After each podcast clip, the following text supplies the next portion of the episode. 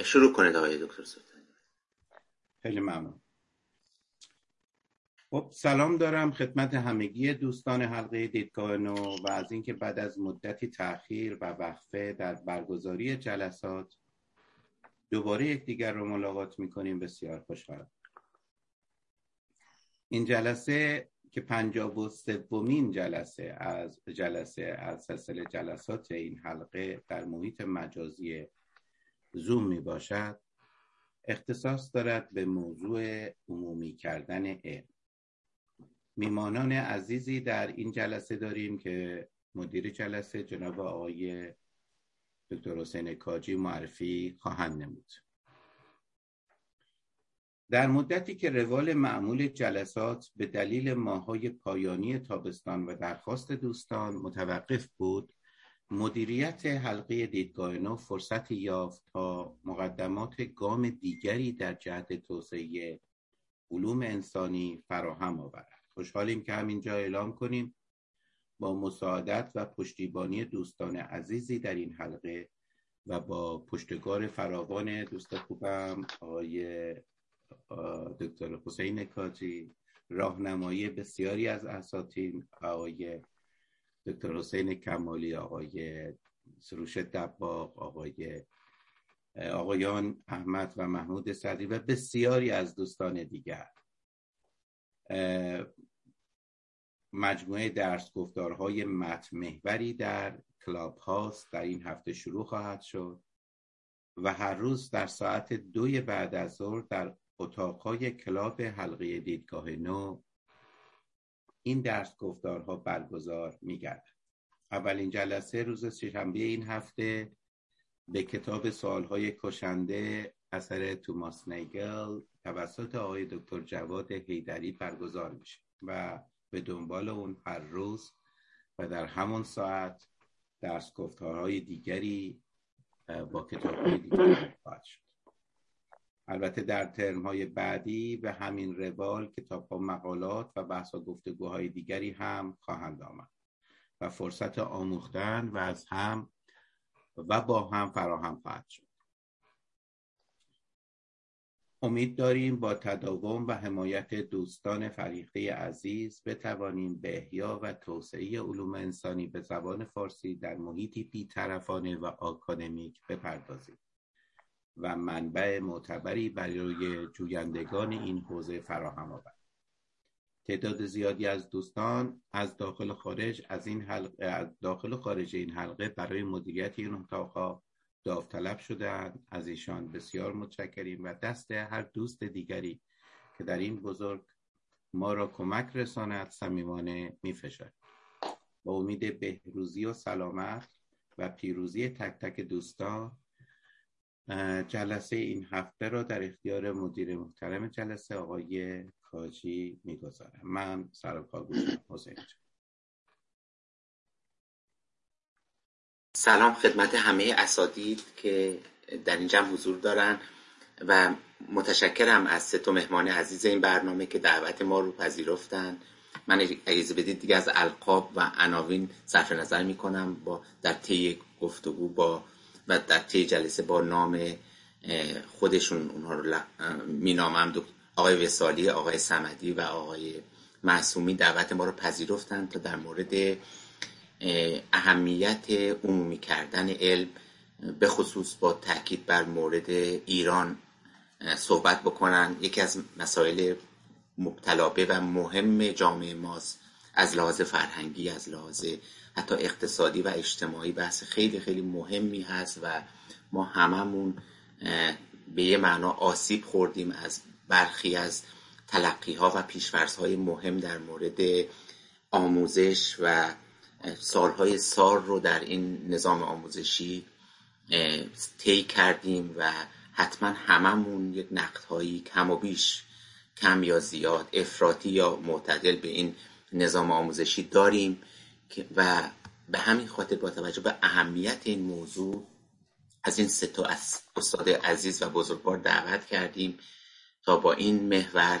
بحثی رو پیش ببرن و نکاتی رو بگن تا ما بتونیم یک گفتگویی رو باهاشون در این زمینه بعد از گفتگوهایی که خواهند داشت و صحبت‌هایی که خواهند داشت سامان بدیم. هر یک از این عزیزان حدود 30 دقیقه صحبت خواهند کرد و بعد از اون ما حدود 1 ساعت وقت خواهیم داشت تا با این اساتید وارد گفتگو بشیم. من از آقای وصالی عزیز دعوت میکنم که صحبت خودشون رو با عنوان عمومی کردن علم در ایران شروع بکنن. البته موضوعی که میخوان بپردازن تخصصی تر از این هست، ولی حالا این موضوع کلی و عنوان کلی رو میشه در نظر گرفت. آقای وصالی عزیز عضو هیئت علمی دانشگاه تربیت دبیر شهید رجایی هستن. لیسانس فیزیکشون رو از مدرسه عالی پارس گرفتن و ارشد و دکتراشون رو در رشته فیزیک از دانشگاه صنعتی شریف با محور فیزیک اخذ کردن.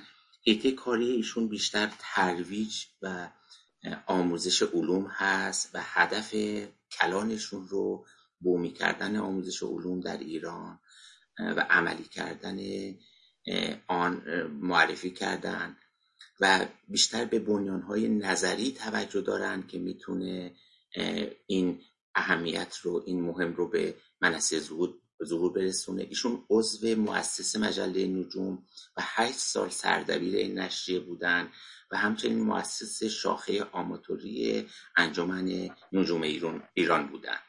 دانشجوهای زیادی هم زیر نظر ایشون تربیت شدن که در واقع به کار تدریس و فعالیت آموزشی و پژوهشی مشغولن. خیلی ممنون آقای وصالی عزیز از اینکه دعوت ما رو پذیرفتید. من سال‌هاست شما رو میشناسم و از حسن خلق شما و همچنین تداوم طرح پژوهش شما مطلعم. سال هست که این دغدغه رو داشتید و دارید و همچنان در واقع با انگیزه به کارتون مشغول هستید. خیلی خوشحال میشم که در عرضه دیدن 30 دقیقه صحبت‌های شما رو بشنویم.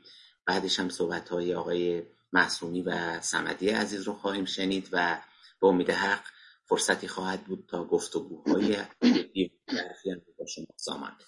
بازم خیلی ممنون از این که اومدید تو این جلسه و دعوت ما رو پذیرفتید.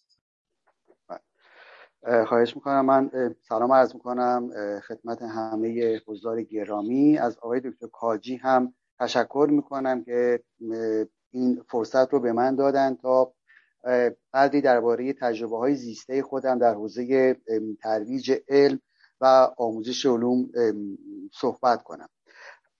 خب با توجه به نیم ساعتی که به اصطلاح در فرصتی که به من داده شده، من سعی میکنم که همونطور که خدمتتون عرض کردم و قبل از برنامه هم با آقای دکتر کاجی صحبت میکردم، بیشتر یک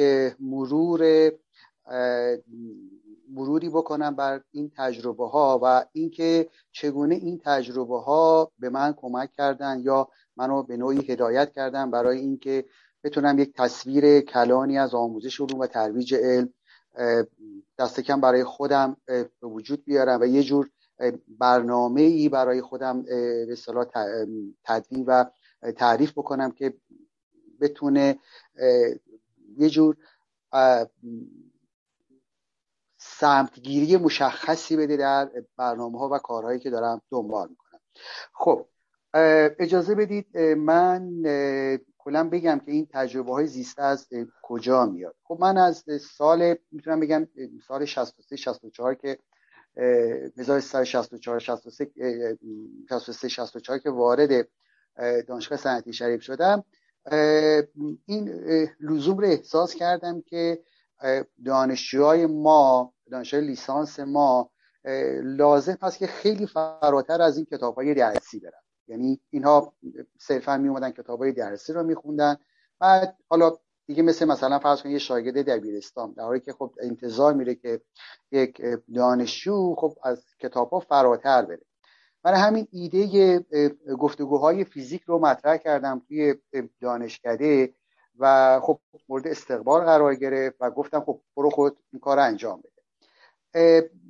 برای اینکه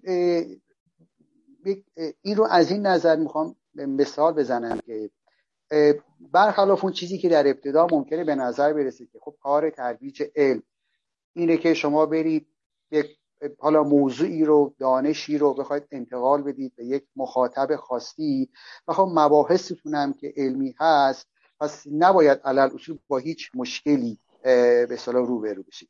در حالی که در همون بعد به اصطلاح کار، از همون زمانی که من خواستم کار رو شروع کنم، ما با پیچیدگی‌هایی روبرو شدیم که خاص اون دوران بود. چون در آن دوران اینکه شما بیایید و یک چنین فعالیت‌هایی رو مثلا حالا خارج از اون چارچوب کارهایی که باید انجام بدید بخواید پیش ببرید، همیشه با نوعی حالا میشه گفت تردید، حالا سوءظن، یا با توجه به شرایط سیاسی و اجتماعی اون دوران منظورمه. برای همین خیلی مثلا خب لازم بود که من مثلا فرض کنید که حتما با انجمن اسلامی هماهنگ باشم، یا نه اینکه حالا از اونها دستور بگیرم، من امیدوارم سوء تفاهم پیش نیاد، ولی به هر حال در واقع اینجوری بگم لازم بود که حسن نیت خودم رو به نوعی نشون بدم که ما فقط قرار است که کار علمی انجام بدیم. این از همان ابتدا به من یک تجربه رو نشون داد که بحث ترویج علم نمیتونه فراتر از به اصطلاح، یعنی ورای به اصطلاح مباحث و مقوله های اجتماعی و اون به اصطلاح جدای از اون هنجارهای اجتماعی پیش بره. این تجربه به هر حال میخوام بگم که این تجربه های زیسته یه جورایی قطعه قطعه اینها پدیدار میشدن و در نهایت به من کمک کردن که بتونم یعنی به دنبال یک چیزی باشم که به من بگه که خب این تجربه ها رو چطور میشه به اصطلاح در یک تصویر کلانی که یه جور پیوند منطقی بین اینها برقرار باشه کنار هم قرار داد. بحث نکته بعدی که میخوام بهش اشاره کنم بحث ورود من به مجله نجوم بود که حالا این که چطور شد من دعوت شدم این که جزء تیم اون گروه مؤسس باشم ازش میگذرم. فقط این که وقتی که از من دعوت شد که یعنی آقای دکتر منصوری به من گفتن که ما میخوایم همچین مجله‌ای را بندازیم و خوبه تا هم که به این کارها، چون دیده بودن که من گفتگوهای فیزیک رو را انداختم توی دانشکده و به این نوع فعالیت‌های به تعبیری غیر رسمی علاقه‌مند هستم، گفتن که خب هم بیا توی این جمع باش. خب اولین سوالی که برای من مطرح شد این بود که خب من چرا ما باید بیاییم این کار رو بکنیم، یعنی ترویج نجوم قراره چه کار بکنیم. من اون موقع مفهومی رو برای خودم مطرح کردم که این مفاهیم در اون ابتدا زمانی که مطرح می شدن خب خیلی برای من خام بودن، شاید اگه فقط یه درک خیلی کلی و عمومی داشتم از اون کاری که از این مفاهیمی که الان خدمتتون عرض می‌کنم، که من برداشتم این بود که خب هدف از ترویج علم باید ایجاد تفکر علمی باشه. یعنی ما ترویج علم انجام میدیم، بچه‌ها به خصوص به نجوم علاقه‌مندن، نجوم آماتوری یک ایده‌ای است که اتفاقاً امکان فعالیت‌های واقعی علمی درایش خیلی زیاده. بچه‌ها با کارهای رصدی آشنا میشن، با گردآوری داده‌ها آشنا میشن، با تجزیه تحلیل داده‌ها آشنا میشن. بنابراین این تصور در من به وجود اومد، یعنی این تصور رو داشتم در واقع که ما از طریق درگیر کردن بچه‌ها با فعالیت‌های واقعی به اصطلاح علمی میتونیم در اونها تفکر علمی ایجاد کنیم.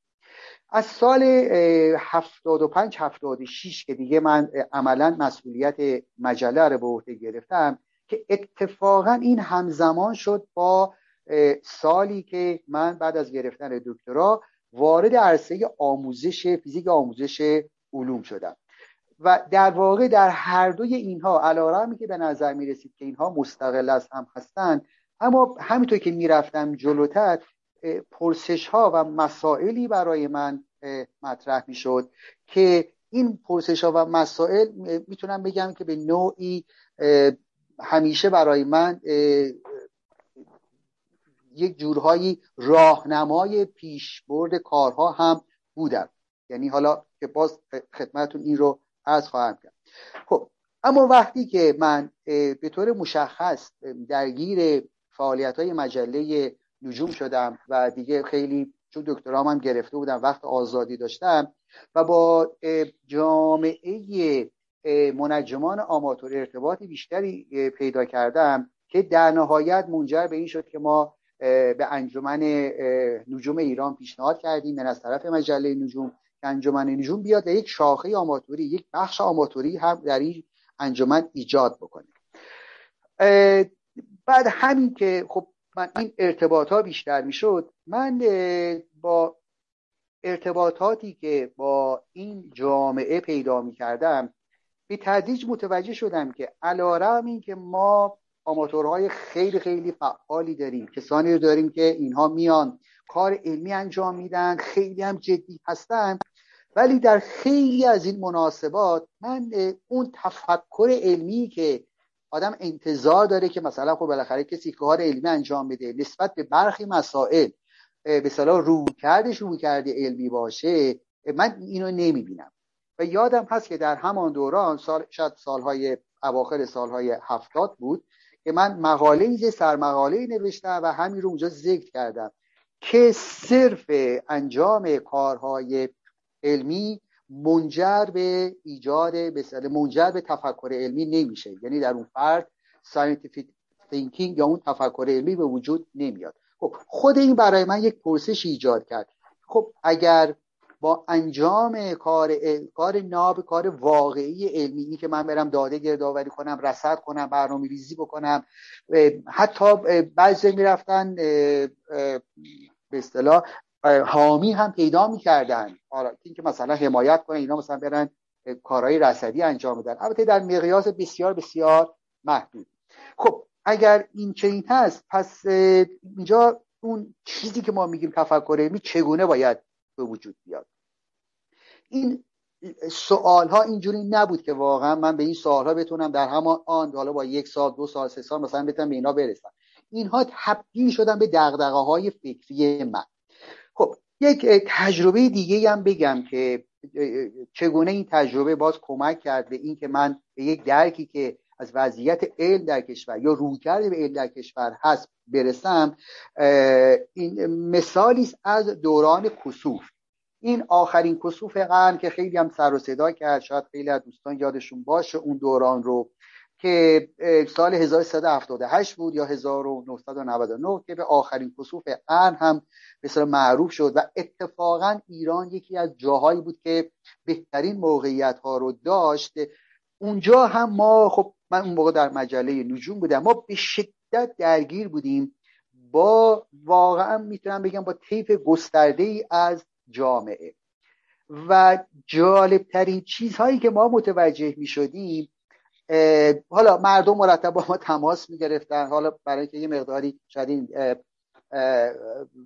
به صورت یه خاطره جالبی باشه، حتی میخوام بگم مردم واژه ها را به درستی نمیشناختن. ما به اصطلاح شده بودیم دفتر به نوعی اجرایی ستاد ملی کسوف در ایران، دفتر مجله نجوم.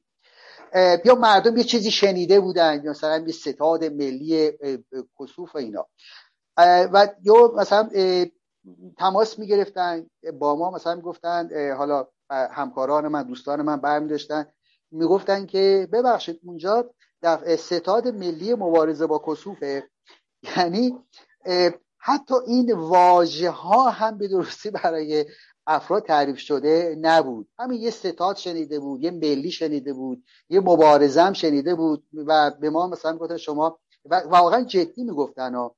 اما مهمترین شاید نکته‌ای که به بحث من الان مربوط میشه، به صحبت من مربوط میشه، رویکرد جامعه جمعیت علمی کشور ما بود و ما طوری بود که بیشترین باورهای نادرست درباره کسوف، این که ببینید نبینید چشاتون کور میشه، و خصوص انجمن چشم پزشکان و تمام پزشکان و چشم پزشکان که اصلا آنچنان باور، به اصطلاح باورهای غلطی رو، شبه علمی و خرافات علمی رو به اصطلاح ترویج می‌کردن، اصلا یک صحبت‌هایی می‌کردن که ما واقعا نمی‌دونستیم باید چی کار بکنیم. طوری که یکی از دوستان توی مجله نجوم گفتش که، به من گفتش که دکتر من فکر می‌کنم که ما ترویج علم رو باید از دانشگاه شروع بکنیم.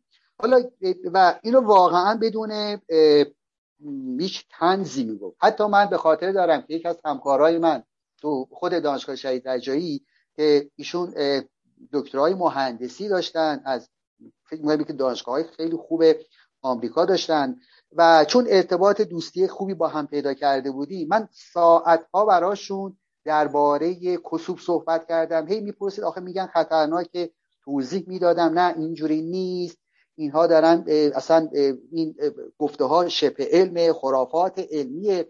براش توضیح دادم، گفتم شما تا این مرحله باید با عینک ببینید، بعد از این مرحله میتونید بدون عینک ببینید. خلاصه تمامی اینها رو توضیح دادم. حتی یادم هست که من اون برای یک هفته مجری یه برنامه بودم، تو برنامه کودک درباره کسوف صحبت میکردم، نجوم صحبت میکردم و یه شبکه 2 بود اگه اشتباه نکنم.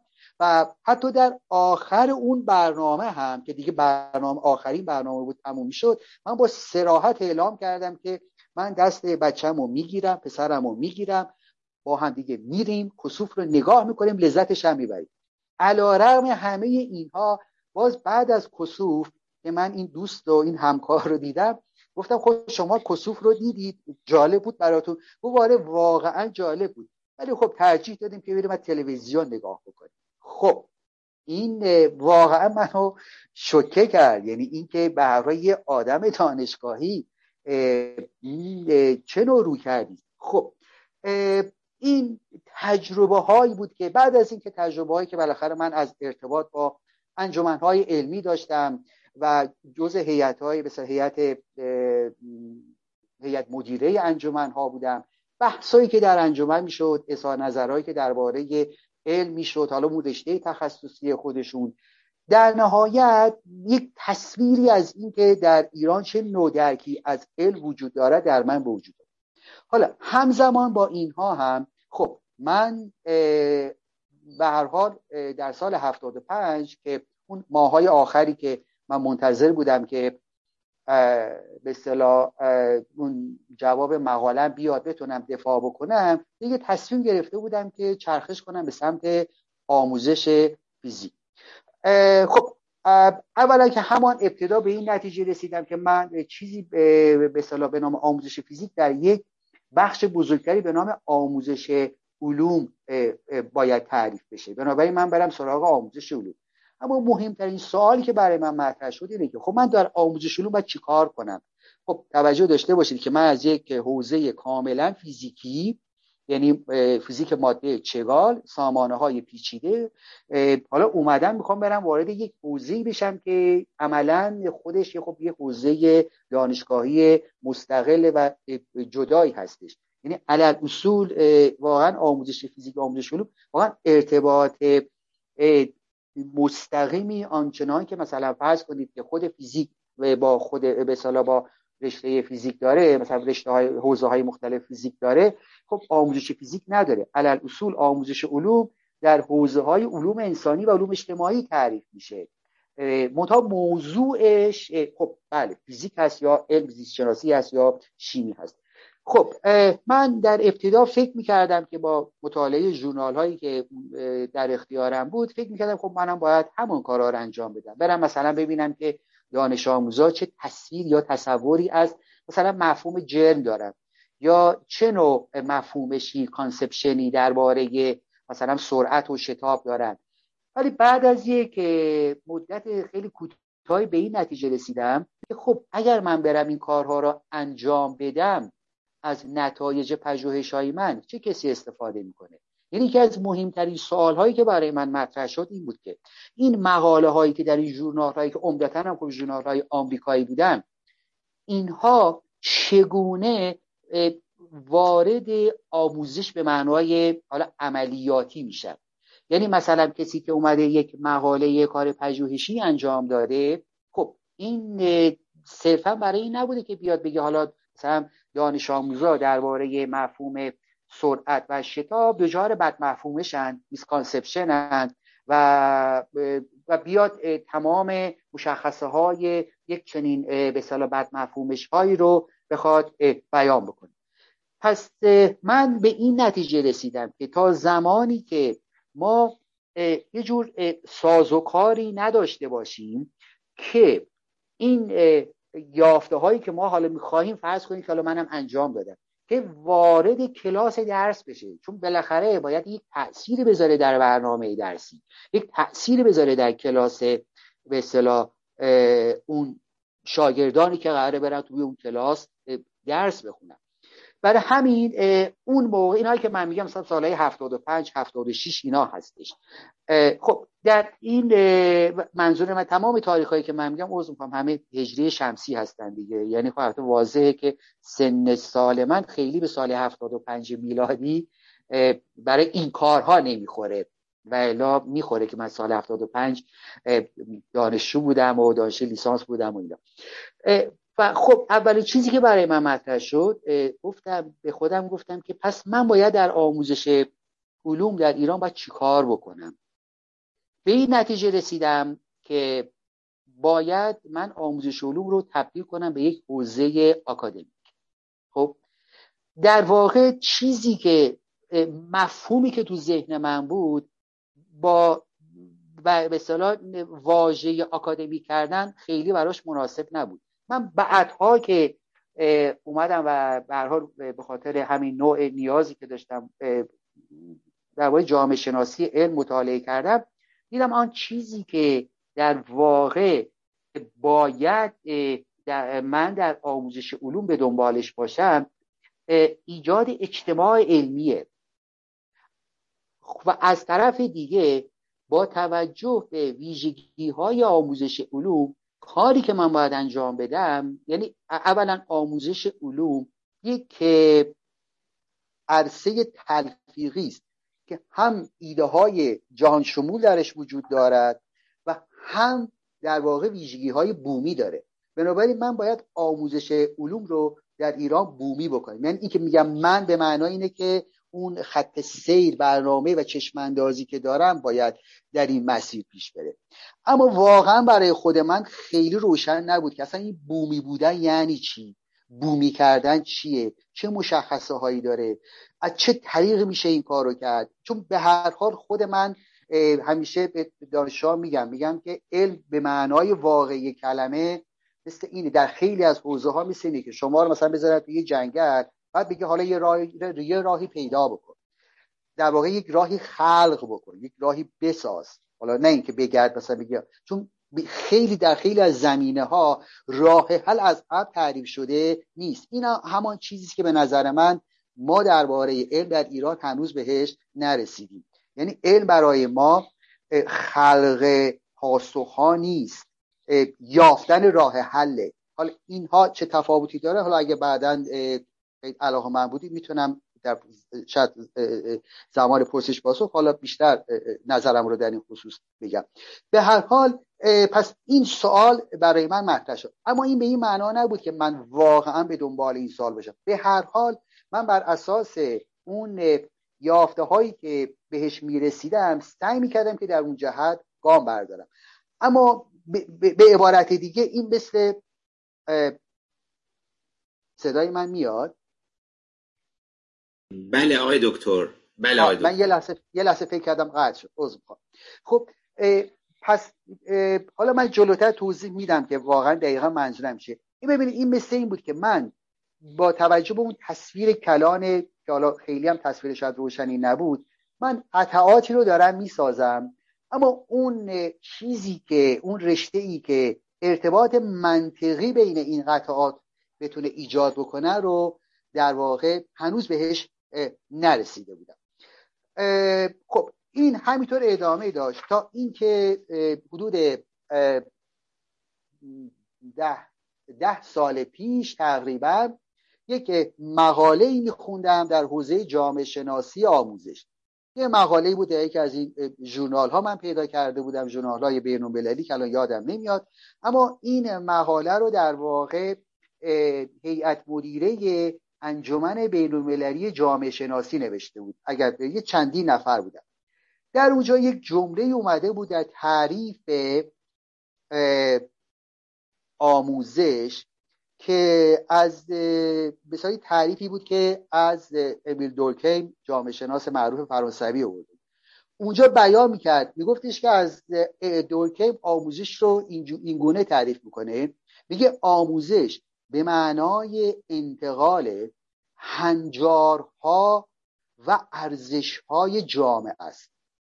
خب این مثل یک تلنگری بود برای من که ناگهان به این نتیجه رسیدم که با توجه به اینکه یکی از مهمترین ویژگی‌های علم مدرن یعنی ساینس اینه که به جزئی از فرهنگ بشری تعریف به اصطلاح تبدیل شده، اینو خب توی استانداردهای آموزش، استانداردهای بین‌المللی آموزش علوم هم اونجا به اصطلاح بیان کرده بودم. گفته بودم آها، خب حالا اگر در جامعه‌ای علم به یک فرهنگ تبدیل نشده باشه، پس آموزش علوم کارش چیه؟ چی رو داره منتقل میکنه؟ در اینجا بود که یه جورایی به من کمک کرد یک نوع تصویر کلانتری، یعنی ظاهرا به این نتیجه رسیدم که مثل که همه قطعات داره سر جای خودش قرار میگیره.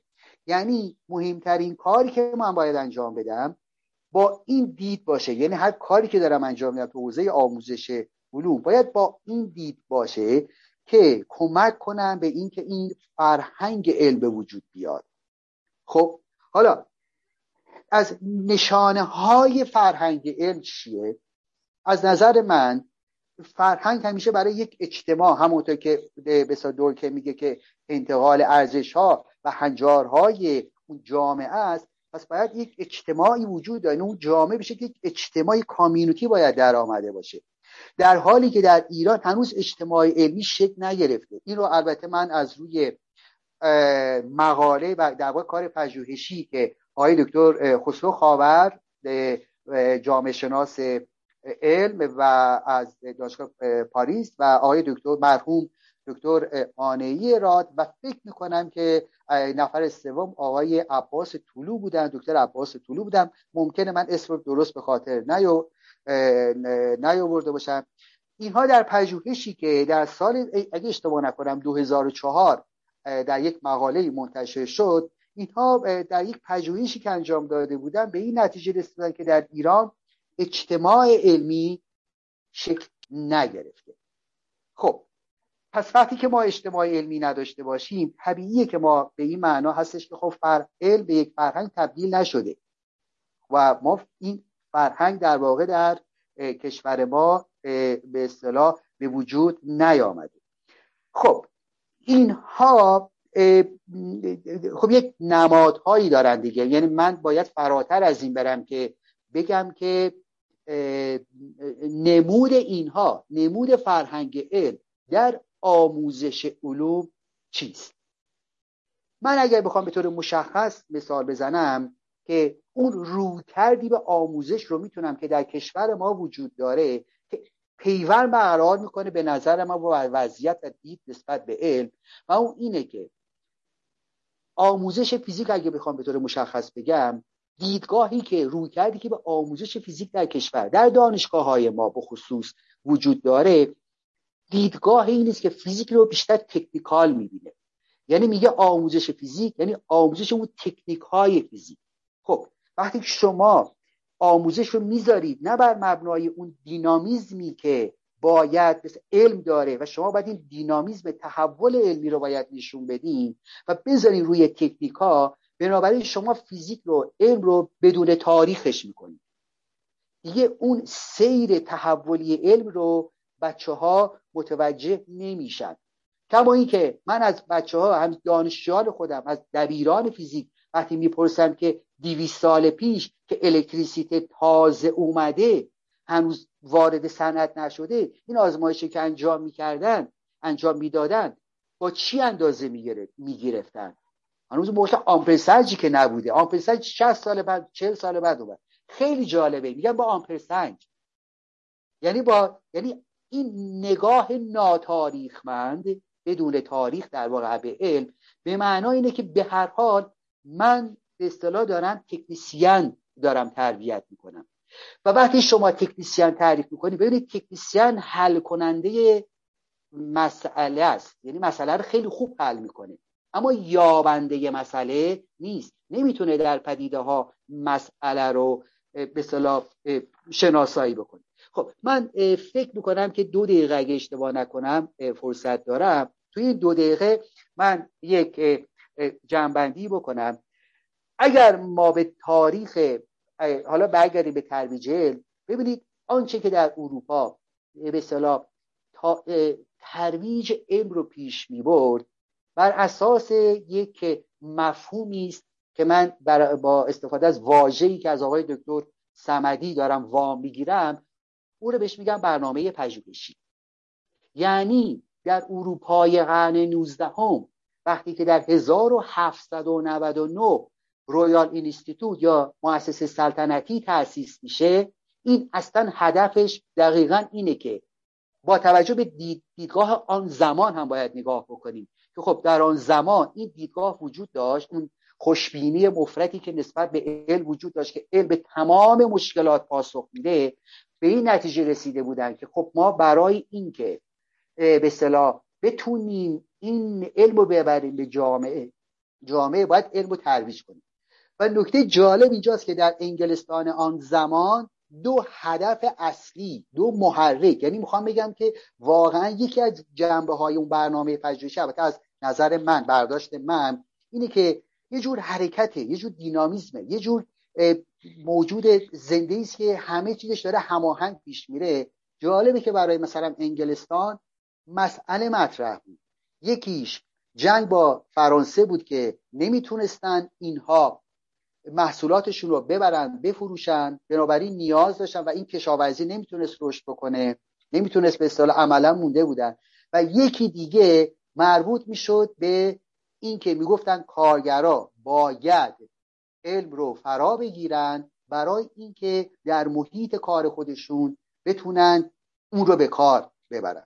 من ببخشید خیلی اگر پراکنده صحبت کردم، چون موضوع خیلی گسترده بود و من سعی کردم که حالا یک تصویر خیلی کلانی بدم. حالا اگر نکته سوالی چیزی بود، من در بخش پرسش و پاسخ در خدمت دوستان هستم.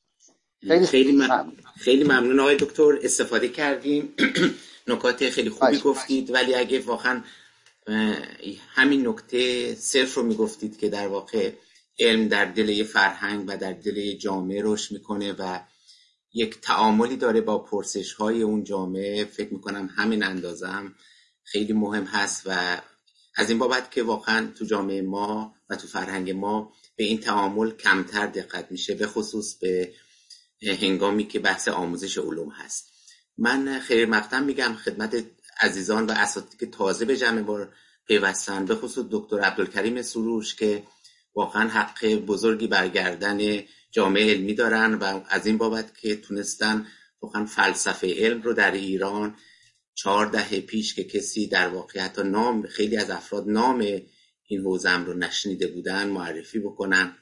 و خیلی مقدم میگم خدمت دکتر کمالی که یکی از کتاب‌های خوب رو در زمینه فلسفه علم، کتاب پوپر رو منطق اکتشاف علمی رو ترجمه کردن، البته با راهنمایی دکتر عبدالکریم سروش. و هر دوتا خیر مقدم میگم و به اساتید و بزرگان دیگه جمع. من از طبیعتاً صحبت‌های آقای دکتر وصالی خیلی استفاده کردم، بعداً برمیگردیم، پرسش‌های زیادی حتما هست که میتونیم از ایشون بکنیم. 2 تا سخنران دیگه داریم که یکیش آقای معصومی عزیز هستن که میخوان در مورد نظریه داروین در ایران صحبت بکنن، نقشش، تلقی ما ایرانیان از این نظریه. آقای معصومی در کارشناس زیستشناسی سلولی و مولکولی هستند و کارشناس ارشد فلسفه اخلاق از دانشگاه قم. ایشون کتاب‌های زیادی رو و کتاب‌ها و مقاله‌های زیادی رو در این زمینه، یعنی داروین در ایران، نگاشتن، از جمله کتاب آیا انسان میمون از بازخوانی پرسشگونه پیرامون خاستگاه پیدایش انسان و همچنین کتاب داروین در دوره قاجار و داروین به روایت ایرانیان. مقالات زیادی هم از ایشون در نشریات ایرانی چاپ شده و در همایش‌های زیادی هم با این موضوع سخنرانی کردن. من تشکر می‌کنم از آقای معصومی عزیز از اینکه دعوت ما رو پذیرفتن دو سخنران عزیز ما آقای معصومی و دکتر صمدی عزیز با محور نظریه تکامل و نظریه داروین در ایران سخن خواهند گفت. آقای معصومی عزیز بفرمایید.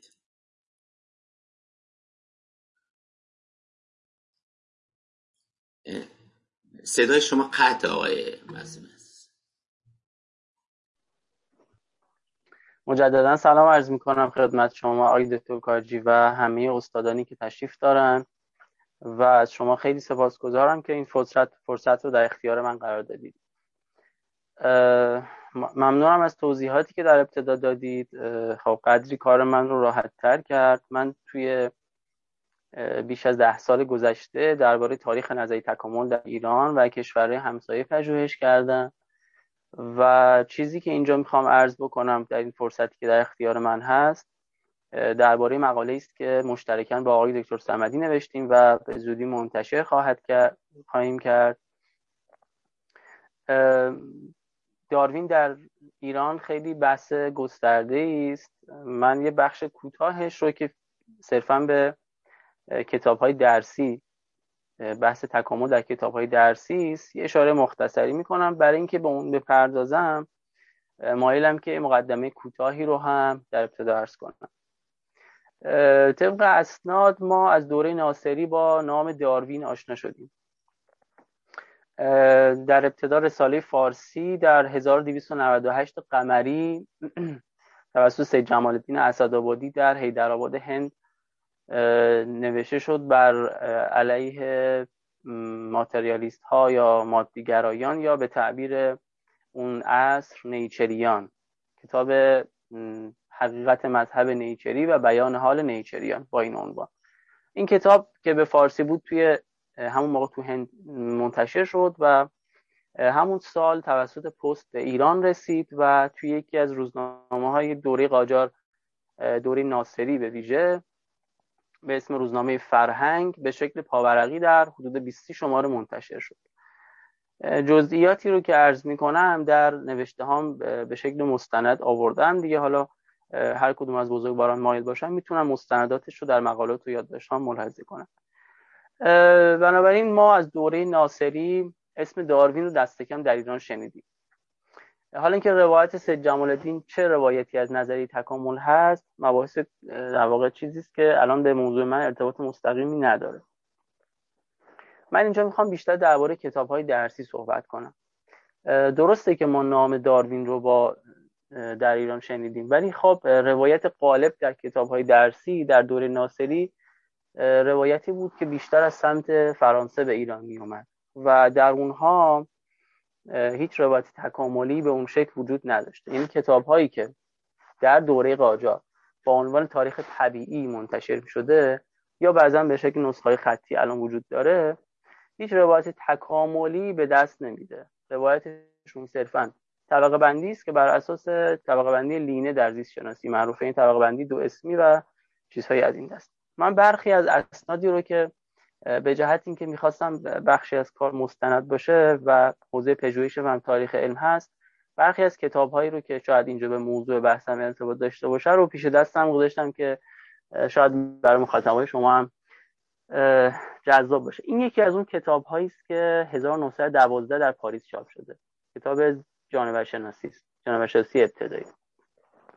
این دست کتاب‌ها در دوره قاجار به فارسی ترجمه شده و در زمره کتاب‌های درسی تلقی می‌شده. یعنی همین کتابی که الان پیش دست من هست در دوره قاجار ترجمه شده. حتی گراورهایی که توی این هست توی کتاب‌های فارسی هست و قابل ردگیری است. پس این مشخص باشه که ما دست کم من توی این بیش از 10 سالی که پژوهش کردم کتابی پیدا نکردم که درباره روایت تکاملی صحبتی کرده باشه و در زمره کتاب‌های درسی باشه، چه در دارالفنون و چه در مدارس دوره قاجار که بعد از مشروطه در ایران رونق گرفت.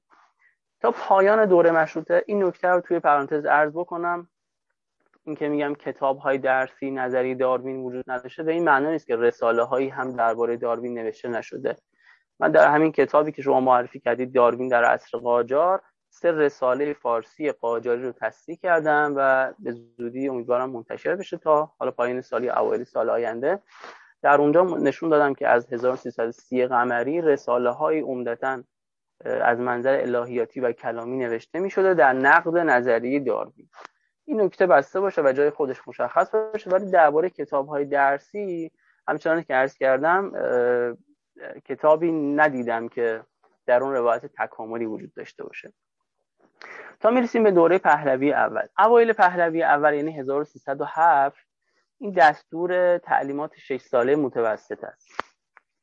توی این نظامنامه که 1307 وزیر فرهنگ در واقع و اوقاف و صنایع مستظرفه امضا کرده گفته که توی درس تکامل، توی درس زمینشناسی سال ششم این مباحثی گفته بشه از دوران‌های زمینشناسی و تکامل گیاهان و همین چیزها. یعنی پس ما از این تاریخ به بعد یواش یواش روایت‌های تکاملی رو توی کتاب‌های درسی می‌بینیم.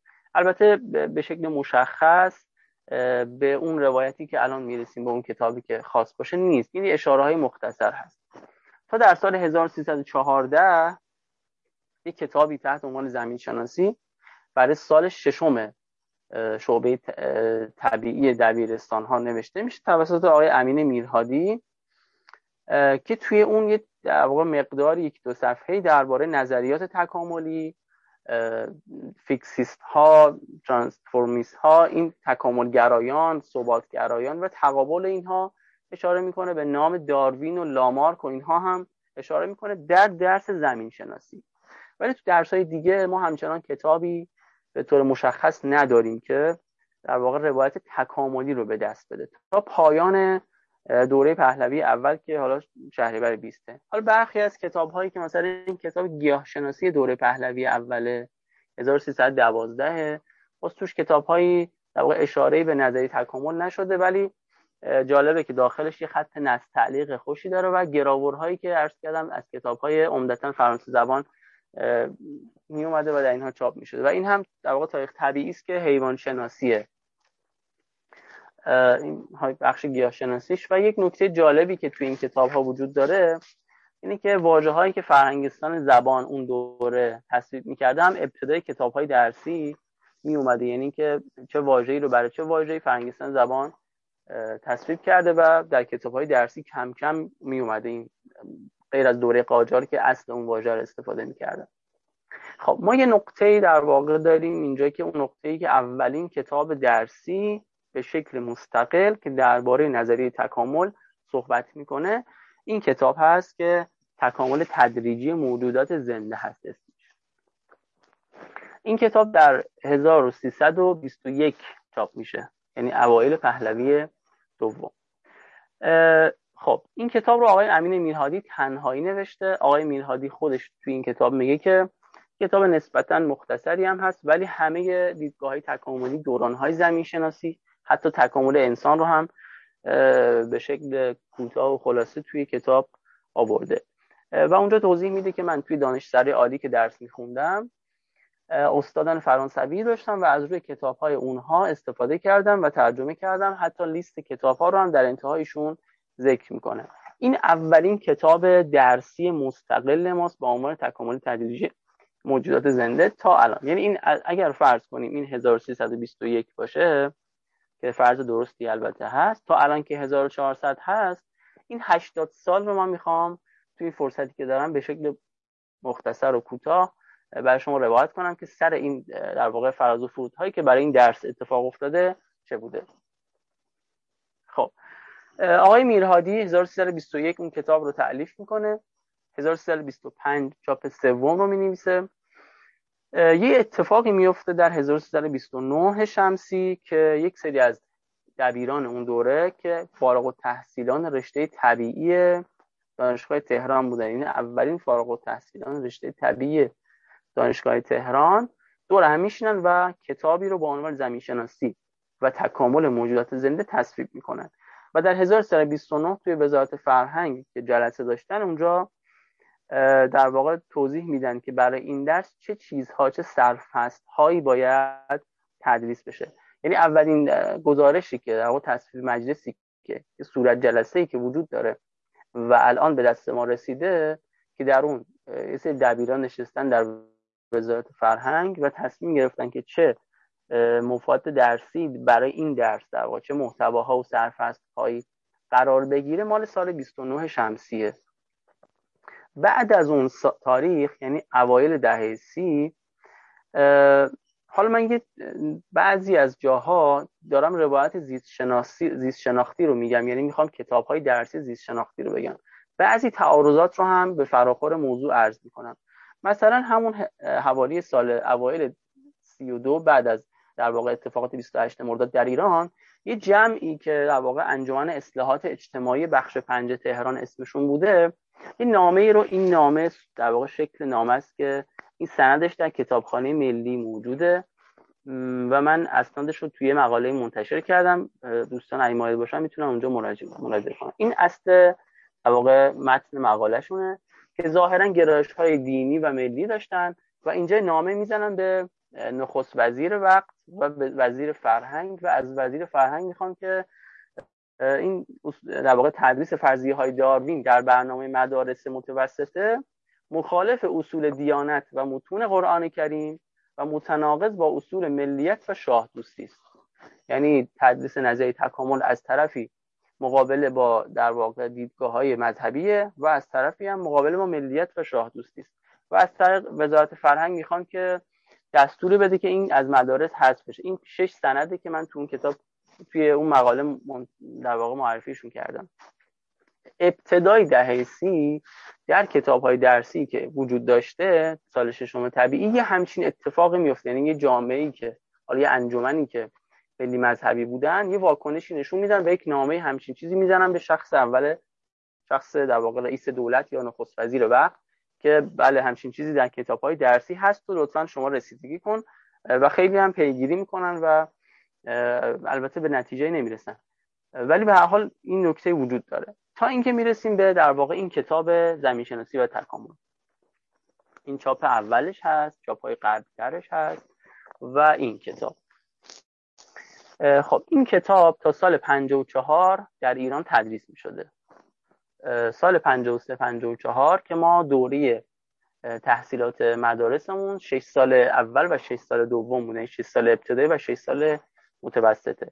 این در سال ششم متوسطه برای در واقع شاگردان رشته طبیعی تدریس می شده.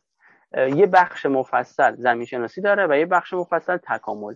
و نکته‌ای که وجود داره اینه که رشته در واقع درس زمین شناسی و تکامل رو در ایران 3 گروه مختلف مؤلف تألیف کردن که حالا جزئیاتش رو ما توی مقاله‌ای که منتشر میشه خواهم گفت. ولی به هر حال این تا سال 54 در ایران منتشر می شده و حتی 55. اون سالها یعنی 54 و 55 ساختار آموزشی ایران تغییر میکنه و دبیرستان میاد، 4 سال دبیرستان. وقتی که سال 4 دبیرستان میاد، حالا قبل از که از این کتاب عبور کنیم هم کتاب‌های طبیعی اون دوره است. یعنی در واقع سال 4 طبیعی، اون سال 6 طبیعی بود، اینا خودشون طبیعی میخوندن که شامل در واقع گیاه شناسی، جانور شناسی و چیزهای از این دست. ابتدای سال 54 و 55 یک کتاب 2 جلدی میاد به اسم زیست شناسی. توجه بفرمایید ما از تاریخ طبیعی تا از دوره قاجار حرکت کردیم، اومدیم تاریخ طبیعی داشتیم حتی تا همین سالها عنوانهاش تفاوت میکرد ولی عنوان کلیش تاریخ طبیعی بود. اون درس زمین شناسی و تکامل رو هم توجه بفرمایید. ما تو این سال 55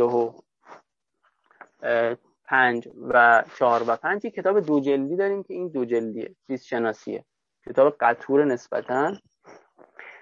خب همه اون کتاب‌ها زمین‌شناسی و تکامل از در واقع دروس حذف میشه و میاد توی یک فصلی به اسم تکامل قرار میگیره. یعنی توی این کتاب ما یه فصل داریم به اسم فصل تکامل، یه فصل حتما حدود حالا 20 صفحه و یه فصلی هم داریم به اسم فصل پیدایش حیات.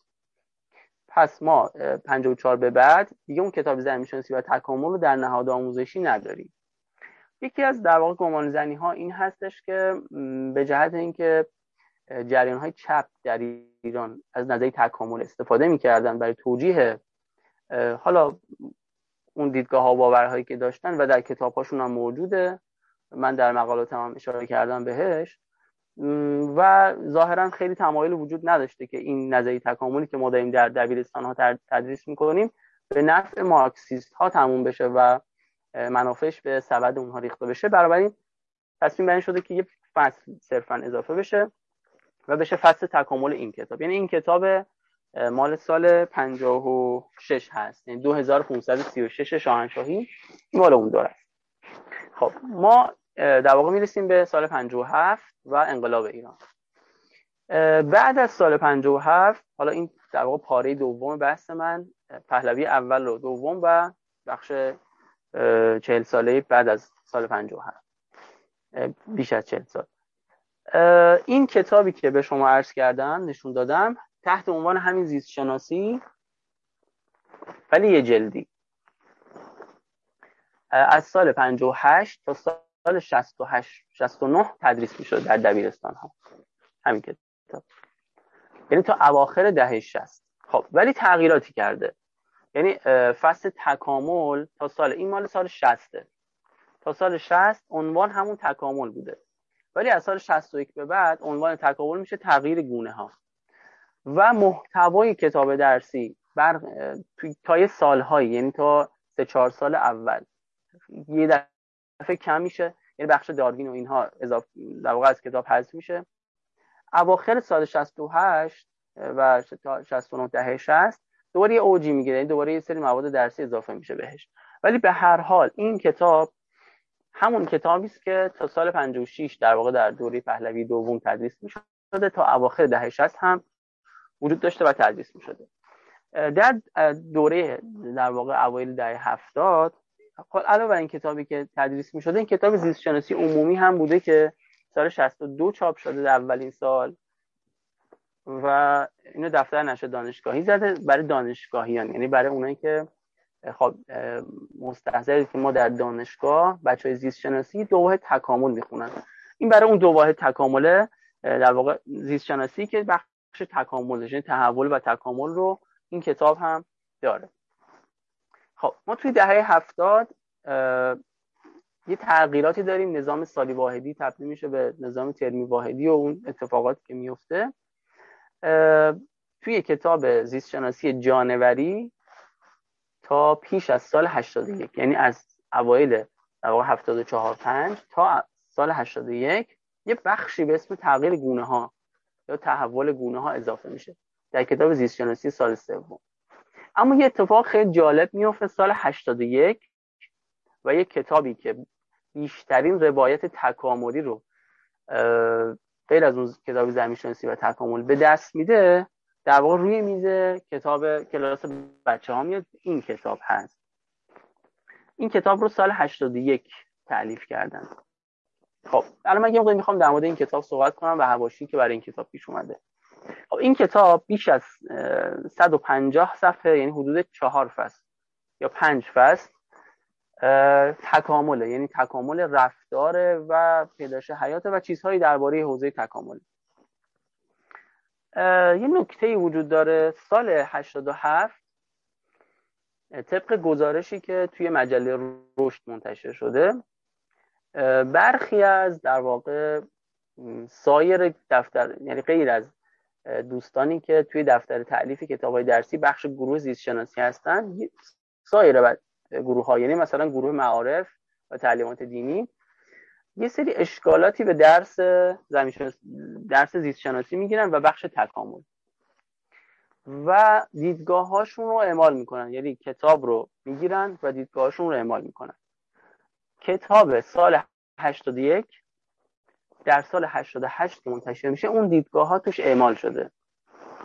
دیدگاه‌ها به سمت هستش که نشون بده که نظریه تکامل احتمالاً درسته، تدبیر و آفرینشی در کار هست، یعنی یک جهتی به نگاه تکاملی میده و دغدغه‌هاشون هم اینطوری هستش که نمیشه که ما در کلاس تعلیمات دینی صحبت از خدا و انبیا و کتاب‌های آسمانی بکنیم و اون وقت بیایم در کتاب زیست شناسی و صحبت از تکامل و شانس و تصادف و پیدایش حیات به شکل خود به خودی و موضوعات از این دست. یعنی اون چیزی که توی اون مقاله گزارش دادن ظاهرا اینطوری بوده که به این دلیل به این نتیجه رسیدن که بخش هایی رو از کتاب پیش دانشگاهی حذف کنن. یه بخشی حذف شده، یعنی شما سال 81 رو و قبل از سال 88 رو مقابله کنید به کتاب سال 88، می‌بینید که بخشی حذف شده و بخشایی هم یه سری موضوعات و افعالی با این چیزهایی که من عرض کردم به کتاب اضافه شده. اون کتاب، یعنی این کتابی که به شما عرض کردم، تا سال 96 در کلاس درس تدریس می‌شده و بعد از اون در واقع در سال 97 این کتاب زیست شناسی 3 اومده که در واقع یک کتاب دیگه خیلی جمع و جوری هست که حدود 2 فصل درباره تکامل صحبت کرده و 2 فصلش هم خیلی ساده است. یعنی اون کتاب 150 صفحه‌ای رو تبدیل کردم به این کتاب. البته با دوستانی که در بخش کتاب تألیف کتاب‌های درسی صحبت کردم، دلایل متعددی وجود داره برای این کار. صرفاً دلایلی وجود از این دست نیست که بگیم یک فشار مذهبی یا ایدئولوژیک در کاره. اونها ملاحظات فراوانی دارن، ولی خب اون تغییراتی که در سال 88 اعمال شده با توضیحی که دادن در این باره هستش. یه نکته‌ای رو هم بگم در آقای دکتر کاجی، فرصت من چقدر هست؟ آقای معصومی عزیز، شما 7 دقیقه تا 8 دقیقه وقت دارید که بسیار خوب. کافیه. اگه فکر میکنید که 2-3 دقیقه هم اضافه لازم دارید مسئله این. نه خیر من بحثم تموم شده و زودتر از موعد هم بحث رو تقدیم شما میکنم. یکی از اون نکاتی که میخواستم عرض بکنم، اون کتاب زیست شناسی که نشون دادم خدمت شما که با این شکل بود و سال 54 سال تحصیل 54-55 چاپ شده بود، توی همون سال 4 این مال سال 4 دبیرستان، یک کتابی در واقع به اسم فلسفه دین برای دانش آموزان منتشر میشه. این فلسفه دین در واقع فلسفه دینی که ما میشناسیم نیست، این در واقع دین شناسی است به یک معنا، فلسفه دین مصطلح نیست. این کتاب رو طبق تحقیقی که من کردم آقای بهشتی نوشتن و آقای باهنر و حالا با همکاری یه آقای دیگه ظاهرا بوده.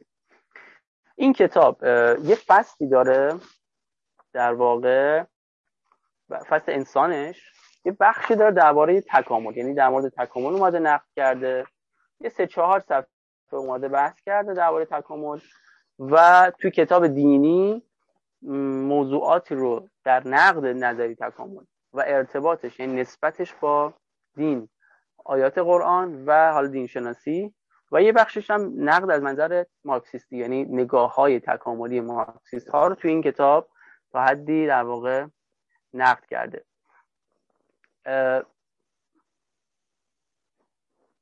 بر این کتاب رو میخواستم عرض بکنم موازی با اون کتابی که در سال 4 دبیرستان بچه‌ها میخوندن در زیست شناسی، یعنی یه کار روشمند، شما در زیست شناسی اونها رو میخونی، حالا اگر نقدی وجود داره در کتاب دینی میتونه نقد بشه، اشکالی هم وجود نداره، بدون اینکه بخوایم در واقع ورود کنیم و اشکالاتی به اون بخش وارد کنیم. یعنی تو کتاب زیست شناسی و اینم کتاب بینش اسلامی سال اول دبیرستانه، اینم مال سال 69، این اواخر دهه 60. اینم یه در واقع توی بحث خداشناسی و اثبات خدا یه بخش‌هایی داره به اسم خداشناسی و فرضیه تکامل.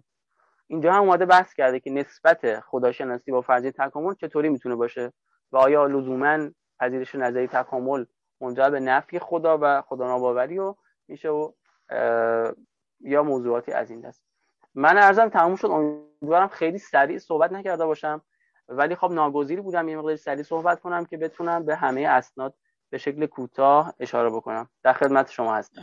نه خیلی ممنون آقای معصومی عزیز، خلاصه خوبی بود و نگاه اجمالی بود به تاریخ مواجهه ما ایرانیان به خصوص در حوزه آموزش با بحث نظریه تکامل که یقین دارم مورد استفاده قرار گرفته و یقین دارم دکتر صمدی عزیز با یه نگاه دیگه‌ای کار شما رو و صحبت‌های شما رو کامل خواهند کرد. من بله بازم میگم که بعد از صحبت‌های دکتر صمدی ما بحث پرسش و پاسخ رو خواهیم داشت، به اون خواهیم برگشت، ولی ابتدا از آقای دکتر صمدی عزیز دعوت میکنم که صحبت‌های خودشون رو انجام بدن. آقای صمدی عزیز عضو هیئت علمی گروه فلسفه واحد علوم و تحقیقات هستن، لیسانس میکروبیولوژی دارن، فوق لیسانس و دکترای فلسفه علم، پایان‌نامه کارشناسی ارشد و دکترایشون هر دو در زمینه فلسفه زیستشناسی تکاملی نوشته شده و زمینه پژوهشیشون هم رابطه دوگانه فلسفه و نظریه تکامل است. فکر کنم خیلی از افراد این جمع آقای دکتر رو میشناسن. آقای دکتر علاوه بر این که راهنمایی 11 تا رساله دکترا و 30 تا پایان‌نامه ارشد رو در همین زمینه داشتن، در حوزه فضای مجازی هم فعالن و سعی میکنن که به دانش ما از نظریه تکامل بیافزایند. از ایشون دعوت میکنم به مدت 30 دقیقه صحبتهای خودشون رو انجام بدن. ممنون آقای دکتر از اینکه دعوت ما رو پذیرفتید. سلام عرض میکنم خدمت همه حضار محترم. من قبل از هر چیز اینترنت من یک مقداری ضعیف هستش، وسط کار یه مقداری صدا رو قطع بست داشتم. امیدوارم که بتونم کار رو پیش ببرم. برای اینکه به مشکل کمتری برخورم من دوربین رو قطع میکنم، فقط صدا رو وصل میکنم که اینطوری شاید بهتر بشه کار رو انجام بدم. اما اگر شما بلافاصله از طریق تلفن به من اطلاع بدید که من با خط دیگری وصل بشم. حتما آقای صمدی هست، حتما. خب صحبت بنده تقریبا مکمل صحبت‌های علمی است. ما همینجوری که جناب معصومی فرمودن مقاله‌ای داریم که در این مقاله داریم در مورد وضعیت تکامل در ایران بی‌ویژه با توجه به مدارس این مقاله رو می‌نویسیم. بخش تاریخیش رو جناب معصومی انجام دادن، بخش نظری و فلسفیش رو عمدتاً کار بنده هست. قبل از هر چیز من باید این نکته رو عرض کنم که چرا باید ما تکامل بخونیم. یعنی ندانستن تکامل چه ضربه‌ای رو به نظام آموزشی ما میزنه. اگه بخوام سخن دوبژانسکی رو تکرار کنم که یه جمله معروفی داره که میگه هیچ چیز در زیست شناسی معنا پیدا نمی‌کنه جز در نظریه تکامل. یه سخن نخنما رو گفتم که اتفاقاً اهمیت واقعی نظریه تکامل رو پنهان می‌کنه. دوبژانسکی 1903 زده درباره اهمیت تکامل، ولی اون دوره هنوز نظریه تکامل از مرزهای زیست شناسی خارج نشده بود. واقعیتش اینه که در جهان از مرزهای بیولوژی خارج شده. ما تو خود زیست شناسی میدونیم که ما زیست شناسی تکاملی، خود ژنتیک تکاملی، بوم شناسی تکاملی، زیست شناسی تکوینی تکاملی و دسته بزرگی که من دیگه نمیخوام نام ببرم، همه بخشهای زیست شناسی تکاملی شدن و این حرف دوبژانسکی بنابراین درست است. اما اجازه بدید یه مقداری در مورد نقش تکامل در خارج از علوم زیستی صحبت کنم. اینجا هست که نشون داده میشه که چرا بچه‌های ما باید در همه رشته‌ها تکامل رو بخونیم. از رشته‌هایی که به زیست شناسی نزدیک‌ترن شروع کنم، شما پزشکی تکاملی دارید، روانشناسی تکاملی، روانشناسی تکاملی، اپیدمولوژی تکاملی، علوم عصب تکاملی، بیوشیمی تکاملی، نمیدونم سمشناسی تکاملی، علم تغذیه تکاملی، خیلی رشته ها. من این رو انقدر یادم میاد میتونم انقدر واسهتون بگم. اگه برم سراغ علوم مهندسی و ریاضی، شما تعجب خواهید کرد که بدونید که در اونجا هم رویکردهای تکاملی در مرزهای این علوم حرف اولو میزنه. امروزه مهندسی تکاملی تقریبا میشه گفتش که بسیاری از مسئله هایی که تو سیستم ها پیچیده از طریق الگوریتم های تکاملی حل میشه. پس غیر از مهندسی تکاملی ما نظریه بازی تکاملی رو داریم، انفورماتیک و تکاملی رو داریم، تکاملی رو داریم، علم رایانش تکاملی رو داریم، داده‌کاوی تکاملی، روبوتیک تکوینی تکامل، اصلا تو ریاضیات نظریه تکاملی رو داریم، بسیاری باز رشته‌های دیگه. از علوم ریاضی برم بیرون، برم وارد علوم انسانی بشم، علوم اجتماعی، هنر، اینجا رویکردهای تکاملی بسیار زیاد است. اقتصاد تکاملی، جامعه شناسی تکاملی، باستان شناسی تکاملی، زبان شناسی، مردم شناسی، علوم سیاسی که خودش شاخه‌های مختلفی داره، دین شناسی تکاملی، بریم وارد فلسفه بشیم، اخلاق تکاملی، معرفت شناسی تکاملی، زیبا شناسی تکاملی، حتی وارد رشته‌های مثل هنر بشید. شما الان رشته‌ای داریم به اسم نقد ادبی که حجم کتاب‌هایی که طی همین 5 6 سال گذشته در این هیته نوشته شده، حداقل من 7 8 تاش رو دانلود کردم. هنر تکاملی، موسیقی شناسی تکاملی، حتی موسیقی تکاملی، یعنی اینکه از الگوریتم‌های تکاملی برای ایجاد موسیقی استفاده میشه. خب پس می‌بینیم که به این ترتیب این چیزی که من الان عرض کردم نظریه داره بخش بزرگی از هیته‌ها رو در مرزهای بسیاری از علوم داره اینا رو به هم دیگه پوشش داده و اینا رو داره بینشون رابطه برقرار میکنه. اما خب متاسفانه ما میبینیم که حجم بخش تکامل از کتاب‌های زیست شناسی ما در دوره‌هایی هم که اضافه شده بلافاصله کم شده. از ابتدا داستانش رو آقای معصومی تعریف کردن که هیچگاه روی خوشی به این درس نشون ندادن و در مورد عللش قدری بیشتر میخوام صحبت کنم.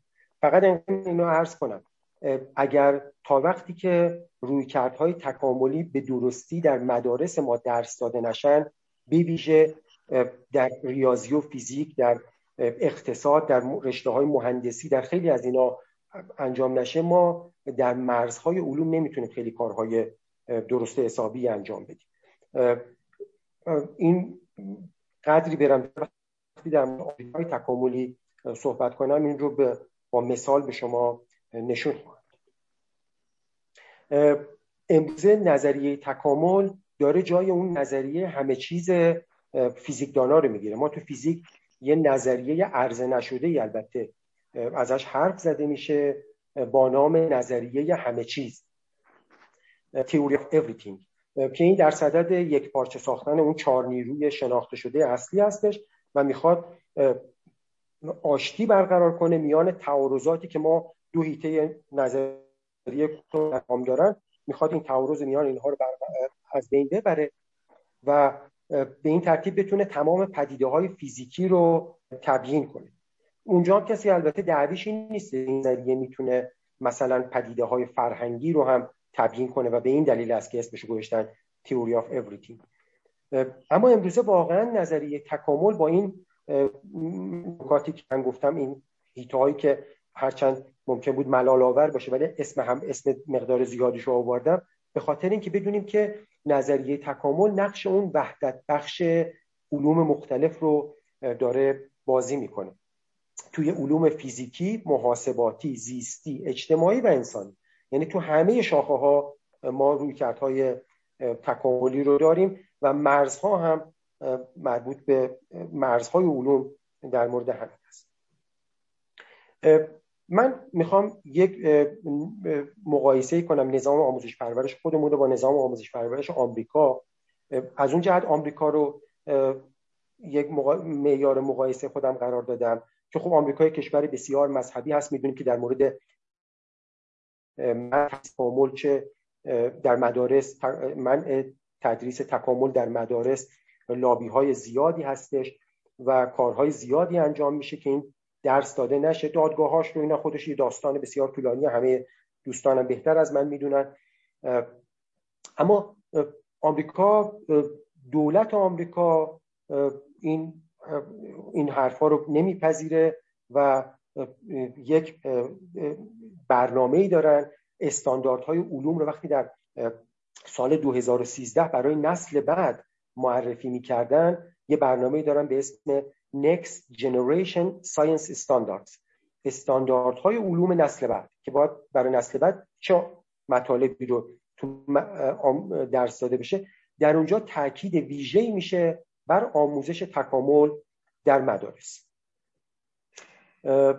خب الان ما میتونیم با توجه به این که داره تکامل در مرزهای دانش بازی میکنه بفهمیم که چرا دارن اینقدر تاکید میکنن. یعنی از بین این همه نظریه‌های مختلف علوم مثلا در اینجا چرا باید در این برنامه یک تاکید ویژه‌ای بر آموزش تکامل در مدارس داده بشه که بحثم بر سر اینه که چگونه مدارس رو از دوران ابتدایی و حتی از کودکستان ها بچه ها رو با این مفاهیم آشنا کنن. باز داستانش خیلی جالبه که چرا دارن این کارو میکنن، این رو اگه فرصت باشه خدمتتون عرض خواهم کرد. وقتی که 1925 اون داستان معروفی که یک معلم زیست شناسی که در مدارس آمریکا در کلاس زیست شناسی خودش به رغم ممنوعیت تکامل درس داده بود و محاکمه شد این فرد، از اون به بعد دیگه تدریس تکامل غیر قانونی شده بود، هرچند که بعضی از ایالت‌ها کجدار مریض بعضی از معلم‌ها درس می‌دادن. اما وقتی 1957 روس‌ها موفق شدن اسپوتنیک رو به عنوان اولین فضاپیما به خارج از جو بزنن، در نظام آموزش آمریکا پیدا شد، در کل فضای آمریکا و به ویژه در نظام آموزش پرورششون موسوم به بحران اسپوتنیک. آمریکایی‌ها در پی این بحران یه تغییرات اساسی رو در آموزش و پرورش خودشون ایجاد کردن و درس تکامل رو به رغم مخالفت‌های محافظه‌کاران دینی تو آمریکا به بخش مهمی از کتاب‌های درسیشون تبدیل کردن. چرا؟ چون فکر می‌کردن که فقط در علوم پا عقب موندن. احتمالاً صداش چند وقت بعد در میاد که روزها در علوم زیستی هم دست بالا رو دارن و یکی از دلایلش هم همین بی‌توجهی به نظریه تکامل در مدارس آمریکا بود. ارزیابی‌هاشون اینو نشون داد و بعد اون برنامه هد استارت و خودش داستان مفصلی داره در آمریکا راه افتاد و نظام آموزش پرورش آمریکا متحول شد. جالب این که از این به بعد وقتی دانش آموزان این مطالب رو یاد گرفتن، وقتی ما به 1970 میرسیم که این دانش آموزان دیگه حالا تبدیل شدن به خیلی هاشون آدم‌های مطرحی دانشمندانی شدن، اینجا از این به بعد هستش که شما میبینید که دیگه زیست شناسی وارد همه حیطه‌های دیگه میشه. یعنی تا 1970 شما شاهد این نیستید که زیست شناسی بتونه وارد حیطه‌های دیگه بشه، مثلا جمله در مهندسی بتونه نخواد. خب من فقط برای این که به شما نشون بدم که خب چطوری ممکنه این مباحثی که مثلا در زیست شناسی داره مطرح میشه چطور ممکنه در صنعت به کار بیاد، یک مثال رو معرفی کردم که از جناب دکتر کاجی عزیز درخواست میکنم اگر امکان داره عکس یک آنتنی رو که من بهشون داده بودم بخوان انجام بدم. خودم قبل از اینکه چیز باشه اومدم تمرین کنم این کار رو انجام بدم. نزدیک بود آقای دکتر الان میتونید؟ بله الان هست آقای دکتر. بله خیلی ممنون. این آنتن کوچکی که میبینید در ابعاد حدوداً 2 سانتی این بود به با این شکل کج و معوجی که داره، این مربوط به یکی از فضاپیماهایی که ناسا در سال 2006 ازش استفاده کرد. خب اگه ما بدونیم این آنتن برای گرفتن امواج هستش و وقتی هم بفهمیم که ناسا اینو طراحی کرده، در بعد و هم میگیم که خب این احتمالاً چه خلاقیت پیچیده این شکل خودش از کجا به دست اومده، در حالی که طراحی این به شکل بسیار بسیار ساده‌ای مطابق با الگوریتم تکاملی مطابق با الگوریتم انتخاب طبیعی رخ داد. به چه شکل؟ فرض کنید 10 تا 15 تا آنتن جلوشون گذاشتن، یک عکسای دیگه هم داشتن، اون عکس چند تا از اونای دیگه هم میذارن، خیلی یه مدل دیگه شه. نمونه‌های از این آنتن‌ها رو گرفتن و بعد هر کدوم از این آنتن‌ها رو می‌دیدن کدومش داره بهتر جواب میده. پس یه تنوعی از آنتن‌ها داشتن. یعنی گام اول اینه که مطابق با اون چیزی که مطابق با اصل اصول سگانه لیونتین که در 1970 برای انتخاب طبیعی معرفی کرد، میگفت هر جا ما تنوع داشته باشیم، یعنی چند تا شرط میذاش. اینجا حالا شرط اولش اینه که تنوع داشته باشیم. می‌بینیم کدوم داره بهتر، اونی که بهتر ردیابی میکنه رو اجازه میدیم تولید مثل کنه. و مشخصه که آنتن کلش تولید مثل میکنه.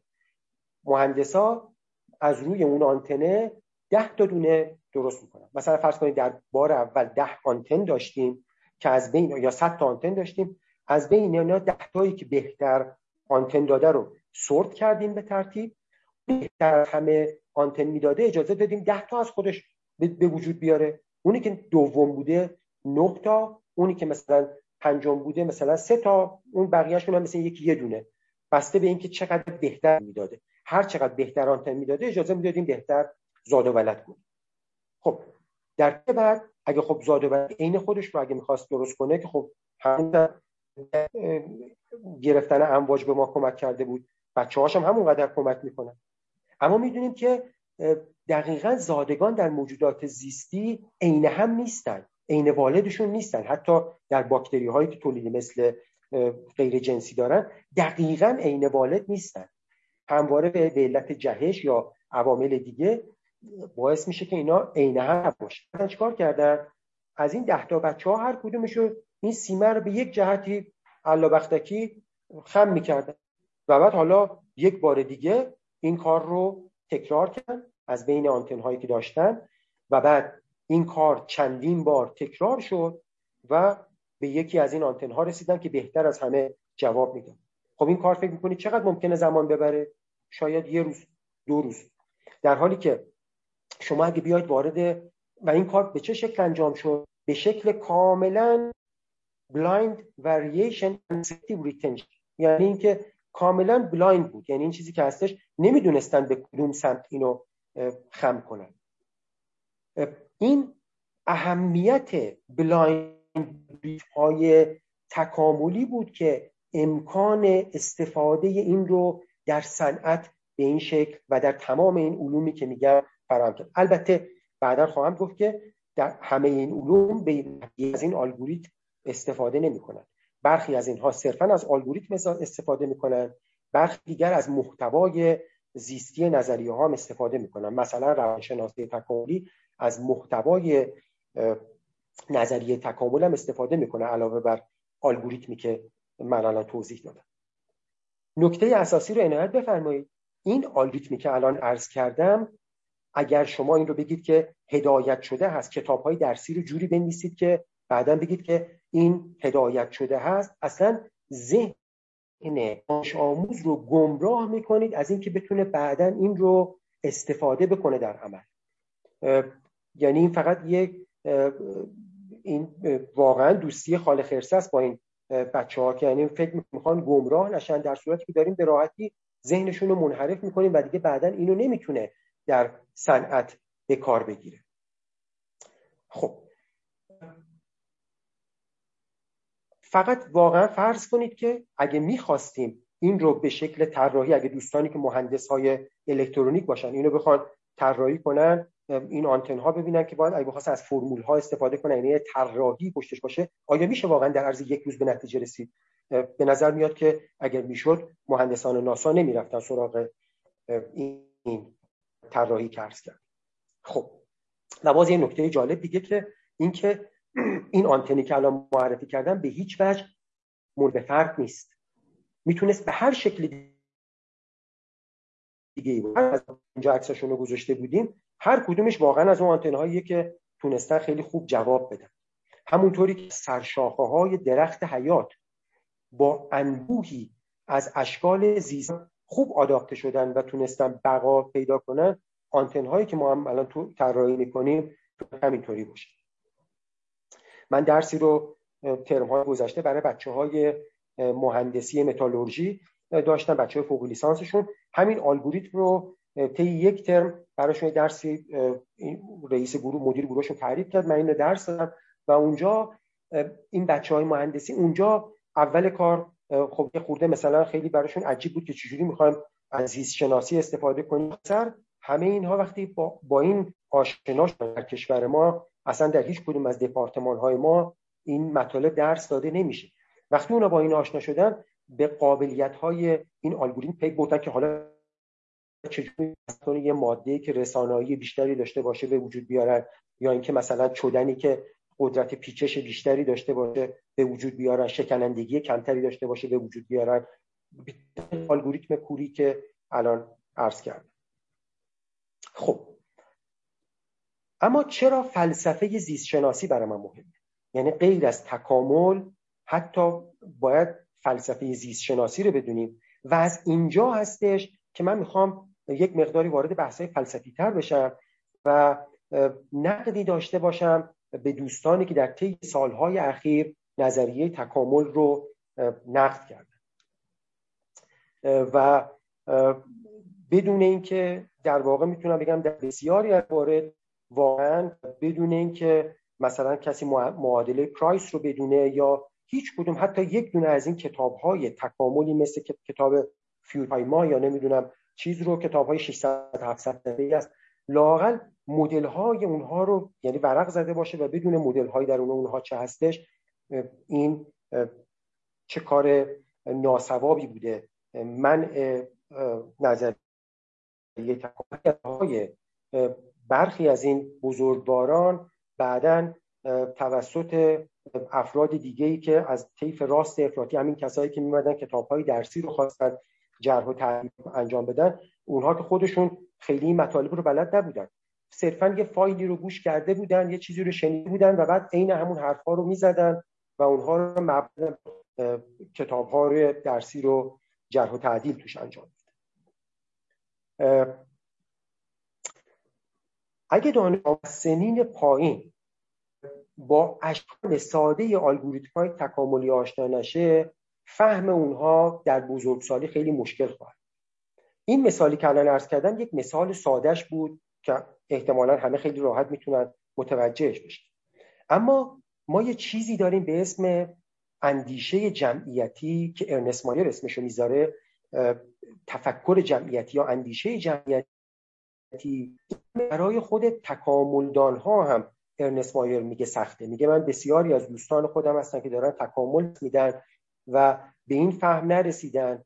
علت که ساختار ذهنی ما برای درک این تفکر تکاملی خیلی آداپته نشده، طی خودش فرآیند تکامل زیستی ما موردهای زمامی‌تر رو خیلی میفهمیم. ذهن ما با مفاهیمی مثل کوواریانس، مثل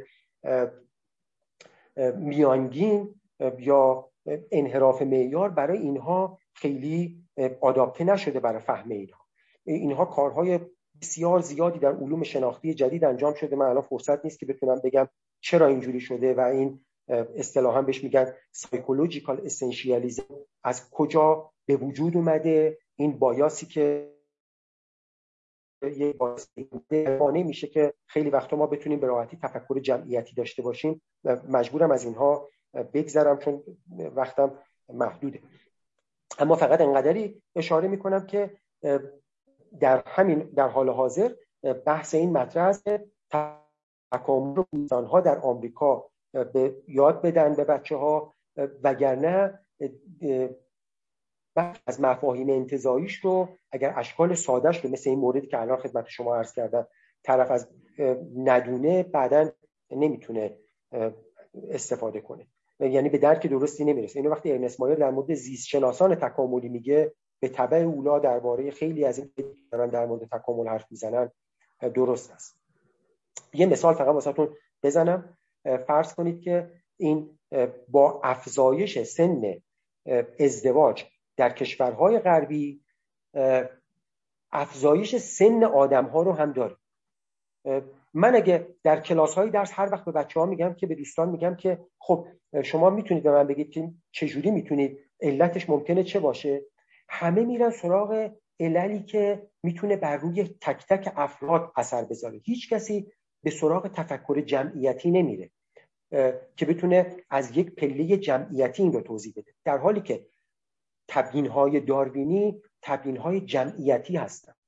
حتی جالبان که نویسنده کتاب‌های درسی ما در حالی که داشت دفاع می‌کرد از موضع خودش که چرا در کتاب‌های درسی یک تغییر رو ایجاد داده انجام داده، من دیدم که حتی به سر اشتباه در توضیحات خودش داره مرتکب میشه. یعنی یک نویسنده کتاب درسی داره میگه که تبیین داروین فردی هست، واحد انتخاب و سطح انتقاطی در اونجا نویسنده بخش تکامل کتاب‌های درسی داره خلط میکنه خودش و چه توقعی هست که بعداً دانش آموز بتونه به فهم درستی از این برسه.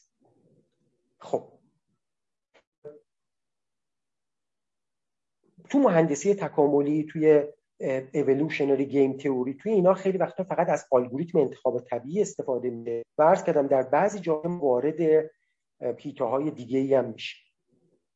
نکته اساسی این هستش که از 1970 تقریباً فلسفه زیست‌شناسی شکل گرفت. یعنی مباحث مفهومی پیرامون نظریه تکامل.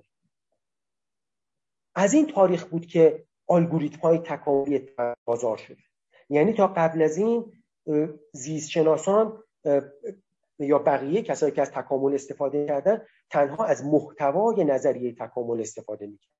الگوریتمی که خدمت ما سگانه لیونتین معرفی شد، معادله پرایس در 1970 معرفی شد، یعنی الگوریتم‌های ریاضیاتی کار معرفی شدن و فیلسوفان بیولوژی از این دوره به بعد به سختی شروع کردن نقد کردن این الگوریتم‌ها و وارد مباحث مفهومی شدن. این امکان فراهم شد که به یه باره شما شاهد این بودید که این الگوریتم به حالت در سطوح انتزاعی به اشکال مختلفی معرفی شد و هر کدوم اینها در یه حیطه‌ای به کار بحث بسیار گسترده‌ای رو در حیطه‌های مختلف ایجاد کرد و نمونه‌هاشو مثال زد. خب فلسفه زیست شناسی در کشور ما متاسفانه اما اصلاً به کار گرفته نشد، یعنی که در طی حتی با اینکه 50 سال از 1970 که من ازش صحبت میکنم تا الان چند نفر خارج از دانشگاه چند ترجمه ای انجام دادن در مورد فلسفه زیست شناسی بدون توجه، یعنی فیلسوفان ما اصلا به این موضوع توجه نکردن که فلسفه بیولوژی داره تبدیل میشه به کلیت فلسفه. شما اگه کتاب‌های فلسفه بیولوژی رو نگاه کنید توش اخلاق تکاملی دارید، زیباشناسی تکاملی، معرفت شناسی تکاملی و بعد با توجه به این مطالب دیگه‌ای که خدمتتون بالا عرض کردم داره، یعنی فقط این نیست که در فلسفه زیست شناسی به چیستی نظریه تکامل بپردازن، بلکه در اینجا درست برعکس از این الگوریتم‌هایی که معرفی میشه، از جمله مثلا یک الگوریتمی که الگوریتم‌ها رو کارل پوپر استفاده میکنه و معرفت شناسی تکاملی خودش رو معرفی میکنه و خاله فقط این الگوریتم نیست، الگوریتم های خیلی زیاد متنوعی هم هستن. در نقطه مقابل از این الگوریتم ها میشه استفاده کرد و در بحث های فلسفی وارد کار شد. اما عرض کردم در کشور ما جز از طرف فیلسوفان بیمهری نسبت به تکامل رو ما ندیدیم. یعنی شما خودتون اگر واقعا سراغ دارید که فیلسوفانی از کشور ما اومده باشن به صراحت در قوت نظریه تکامل و اینکه چه فایده هایی میتونه داشته باشه صحبتی کرده باشن، شما مطلبی رو نمیشنن. خب فیلسوفان زیست شناسی ما، ببخشید فیلسوفان زیست شناسی که نبین، فیلسوفان ما به سه دلیل اصلی به فلسفه زیست شناسی وقعی ننهادن و نتیجهش این شد که در سایر بخش ها مثل اقتصاد تکاملی اینها هم در کشور ما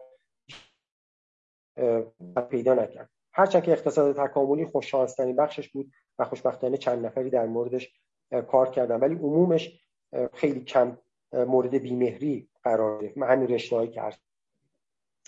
خب اول از همه دسته ای از این افراد به وضوح مخالف با نظریه تکامل بوده. اون چیزی که ما تکامل زیستی میگیم شامل یک دسته بسیار بزرگ و متنوعی از نظریه ها و مدل های تبیینیه. در تفسیر برخی از این مدل ها هم تو برنامه پژوهشی تکامل اختلاف نظرهای زیادی وجود داره. این که مثلا قدرت انتخاب طبیعی چقدر، چه رابطه‌ای با دریفت یا رانش داره، اینکه واحد و سطح انتخاب کدوم‌ها هستند، اینکه معیار ما برای ترسیم درخت حیات چه چیزی باید باشه، اینا همش محل اختلاف هست بین تو فیلسوفان بیولوژی ما. ده‌ها مورد دیگه از اینا هست. اما مثلا فرض کنید که چگونه باید معادله پرایس رو تفسیر کرد، قانون هاردی واینبینگ رو باید چجوری تفسیر کرد و صدها مدل از این مدل‌های ریاضیات. اما اگه از شما از اساتید فلسفی که مخالف با تکامل هستند علت مخالفتشون رو سوال کنید، به هیچ کدوم از این موارد اشاره نمی‌کنم. من به صراحت عرض می‌کنم که مطلقاً هیچ شناختی از این مباحث نداره، اما با تکامل مخالف، یعنی بدون اینکه هیچ شناختی از این مباحث داشته باشه با تکامل مخالف. در گمان عمده این افراد نظریه تکامل در قالب یکی دو جمله قابل بیانه و اون یکی دو جمله رو هم شهودی قبول نداره.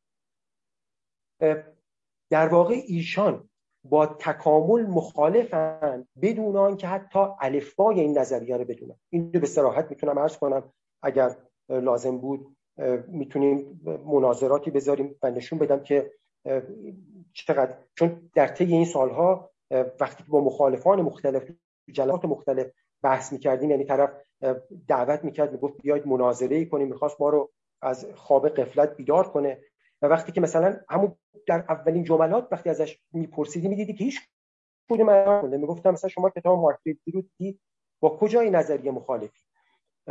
ولی هیچ کدوم اینها رو ندیده بود. ولی این مشکلشون وقتی بحث فیلسوفانمون هست، نه اینکه فقط با درک درستی از تکامل ندارن، درک درستی از مفهوم نظری هم در فلسفه علم ندارن. چرا؟ چون مثلا یه عده‌شون میگن نظریه تکامل ثابت نشد. یعنی این جمله این 20 سال گذشته بارها و بارها تو جلسات مختلف شدم، آقا یک نظریه است ثابت نشد. فقط کسی که با فلسفه علم ناآشنا باشه میتونه همچین حرفی بزنه، چون اگه آشنا باشه میدونه که آقا نظریه‌های علمی قضایای ریاضی و منطق نیستن که محتوای تجربی داشته باشن و بنابراین بشه کسی اونها رو اثبات کنه. به علاوه حتی جالب این که با الگوریتم انتخاب طبیعی حتی به گوششون هم نخورده، چون اگه اونو شنیده بودن میدونستن که دست بر قضا الگوریتم انتخاب طبیعی اثبات تکاملی داره. معادله پرایس رو به راحتی میشه اثبات کرد در قرائت در نظریه اعداد بزرگ، اونجا میشه باز اثبات دیگر، یعنی چندین اثبات مختلف رو میشه ارائه داد که اتفاقا اینها مربوط میشه به بخش‌های غیر تجربی نظریه. و جالبه که فکر میکنن عده دیگری که یک چیزی از این مطالب به گوشش خورده فکر میکنن که کل نظریه تکامل همین قسمت هست، یعنی همین مؤسسش. یه عده دیگه اینجا میگن که پوپر تکامل ابطال ناپذیر، جمله رو تکرار میکنن. باز اگه منظورشون مشتمل بر مدل‌های ریاضیاتی مثل مدل هاردی واینبرگ یا معادله پرایس یا الگوریتم انتخاب طبیعی بود، سخنشون مسموع بود.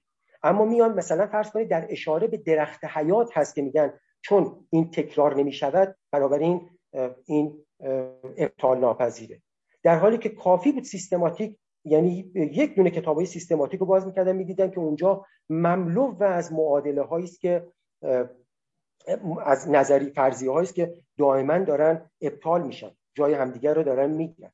اصلا اتفاقا مطابق با همین نظریه ابطال ناپذیری پوپر بود که مدل جدیدی رو برای سیستماتیک در 1960 ارائه داد و از 1960 به بعد سیستماتیک وارد حیطه جدیدی شد.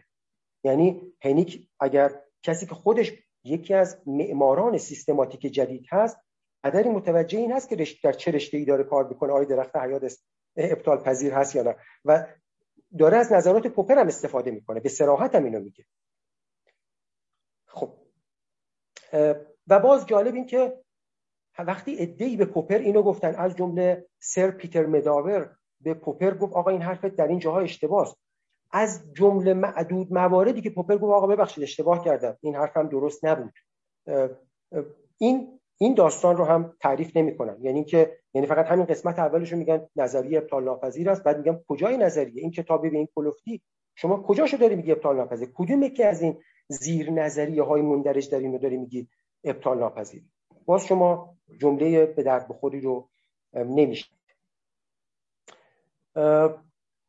من خیلی ببخشید که یک مقدار هیجان زده میگم، چون واقعا خیلی از این سنخ مخالفت‌ها برای من در طی این 20 سال گذشته که تو هیتا کار می‌کنم خیلی موارد آزاردهنده بود، چون میدیدم منتقدان دارن نقدی رو مطرح میکنن بدون اینکه دانش درستی از اون حیطه داشتن، وگرنه اگه واقعا نقدهای مستدلی مثل آنچه که در خود فلسفه بیولوژی مطرح بود مطرح میشد واقعا مسموم.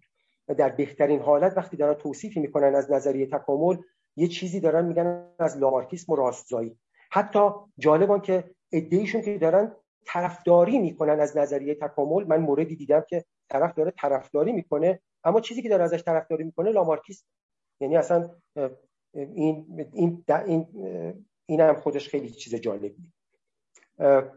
فقط کافی است که یک فیلسوف غربی بشنویم که مثلا در نظریه تکامل یه نقدی بر نظریه تکامل داده و بعد دیگه خوشحال که این نظریه نخست ما که فکر می‌کردیم غلطه، ببینید نگاه کنید این فیلسوف مطرح غربی هم همینو میگه، در حالی که واقعاً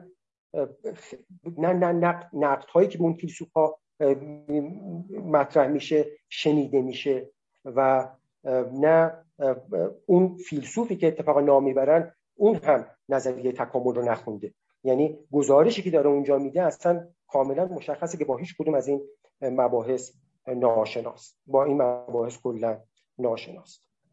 دسته دوم از مخالفت‌ها مربوط به تکامل نیست، دسته دیگری هستن که با علم جدید کلا مخالف. یک دسته ای از بیوژه هایدگری هایی که ما در کشور داریم، اینها اصلا کاری به اثبات ابطال ناپذیر و اثبات ناپذیر این حرفا اینا ندارن، کلا میگن علم جدید باید دور ریخته بشه. یعنی ما فیلسوفانی که در یک جامعه، واقعا ممکنه بعضی از این سخنان در یک جامعه غربی محلی از اعراب داشته باشه، اما در خاورمیانه‌ای که خرد ستیزی و علم ستیزی داره بیداد میکنه، ما احتیاج به این فیلسوف نداریم که بیاد به ما نشون بده که کلا علم جدید بندازیدش دور. علم جالبه که این فیلسوفان از تاریخمندی اندیشه بسیار حرف میزنن، اما در عمل کوچکترین التزام این سخن خودشون هم نداره. چرا؟ چون نگاه نمی‌کنن که مثلا این هایدگر اینو در چه فضا و زمانی گفته و آیا واقعا به درد کشور ما این حرف میخوره یا نه. این واقعا دسته دیگری هستن که این مخالفتاشون از این سنخ هست. این علم ستیزی این فیلسوفا واقعا به نظر من یه آبیه بر آسیاب طرفداران تاریک اندیشی در این فوران ناگاهی عمومی که در جامعه. دسته سومشون استدلال‌هاشون قدری مسموم‌تره، اینا میگن ما با طبیعت گرایی مخالفیم. اینها من میتونم با اینها با این عده میشه بحث کرد، هرچند که من از طبیعت گرایی دفاع میکنم. طبیعت گرایی به این معنا که مرز قاطعی میان علم و فلسفه نیست و در حل و فصل مسائل فلسفی میشه از مسائل علمی استفاده کرد. خودم حرفم رو من فقط اینقدری میخواستم، نمیدونم چقدر وقت دارم جناب دکتر کاجی عزیز. آقای دکتر تموم شده صحبت‌های شما، اگه فکر میکنید نیاز دارید چند دقیقه میتونید ارائه کنید، اگه هم فکر میکنید بعضی از بله بعضی از این مباحث رو یقین دارم خیلیاتون نوبتن میخوان پرسش مطرح کنن و میتونید وقتی که هنگام پرسش و پاسخ هست با اون مزامینی که میخواید در میان بذارید، ولی بازم اگه فکر میکنید چند دقیقه لازم دارید بفرمایید. یک دقیقه، در یک دقیقه تموم شد. خلاصه سخنم اینه که در غرب از 1970 فیلسوفان بودن که نقش مهمی رو در گسترش فلسفه، در گسترش تکامل در شاخه‌های مختلف علوم بازی کرد. در کشور ما این اتفاق نیفتاد و به لحاظ علمی از دلایل عقب ماندگی علمی کشور ما از جمله حالا خیلی علت‌های مختلفی رو میشه بر شما، یکیش ممکنه همین باشه. به نظر من میتونم از این دفاع کنم که این چقدر میتونسته اثر بذاره و خلاصه حرفم اینه که واقعا باید کمکی انجام بشه برای اینکه بتونیم علم رو در کشور ترویج کنیم، بتونیم چیزی که درسته رو به بچه‌ها درس و باید برای این هیته‌ها کمک کنن. دوستانی که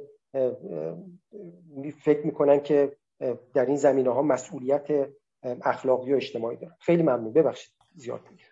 خواهش میکنم، خیلی ممنون از صحبت‌های مفید و سودمندتون.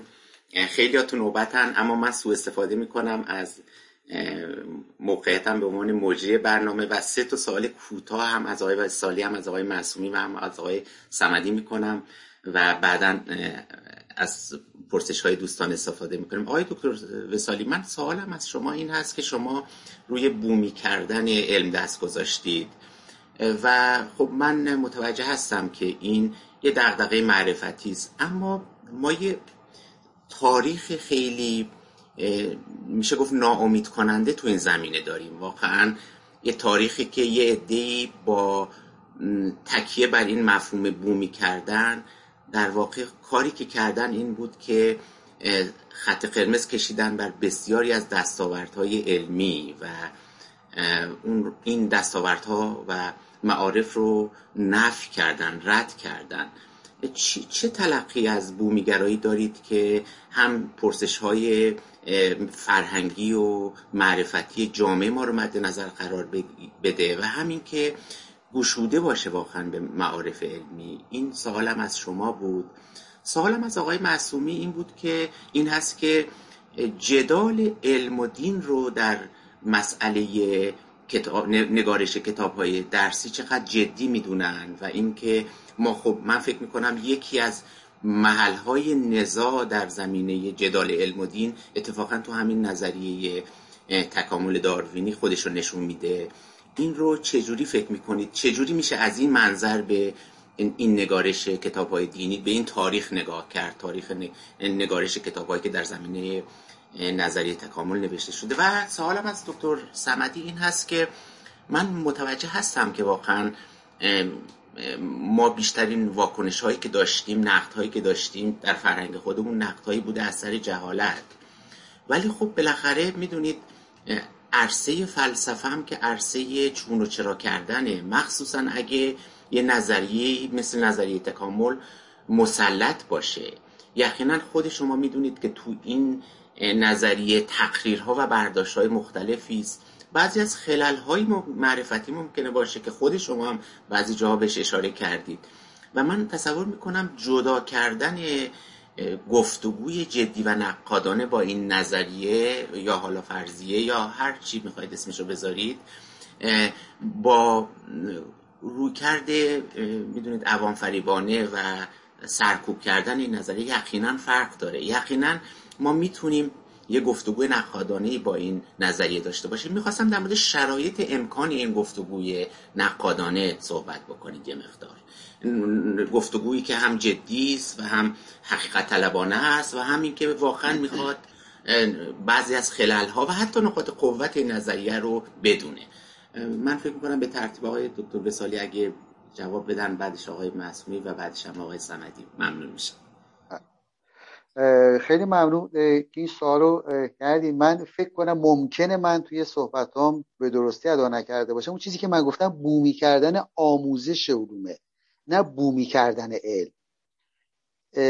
یعنی در واقع من اشاره کردم که خدمتون عرض کردم که ببینید آموزش علوم یک بچه به نظر من جهان شمول داره. اون مثلا برمیگرده به اون مجموعه نظریه هایی که مثلا فرض کنید در مورد این که اصلا علم چیست، بحثایی که در حوزه ماهیت علم مطرح میشه، مثل این که همون مثالی که آقای دکتر صمدی فرمودن، اصلا نظریه چیست. خب این که نظریه چیست به نظر من ربطی نداره به این که حالا ما در کدام نقطه از دنیا میخوایم راجع به نظریه صحبت کنیم.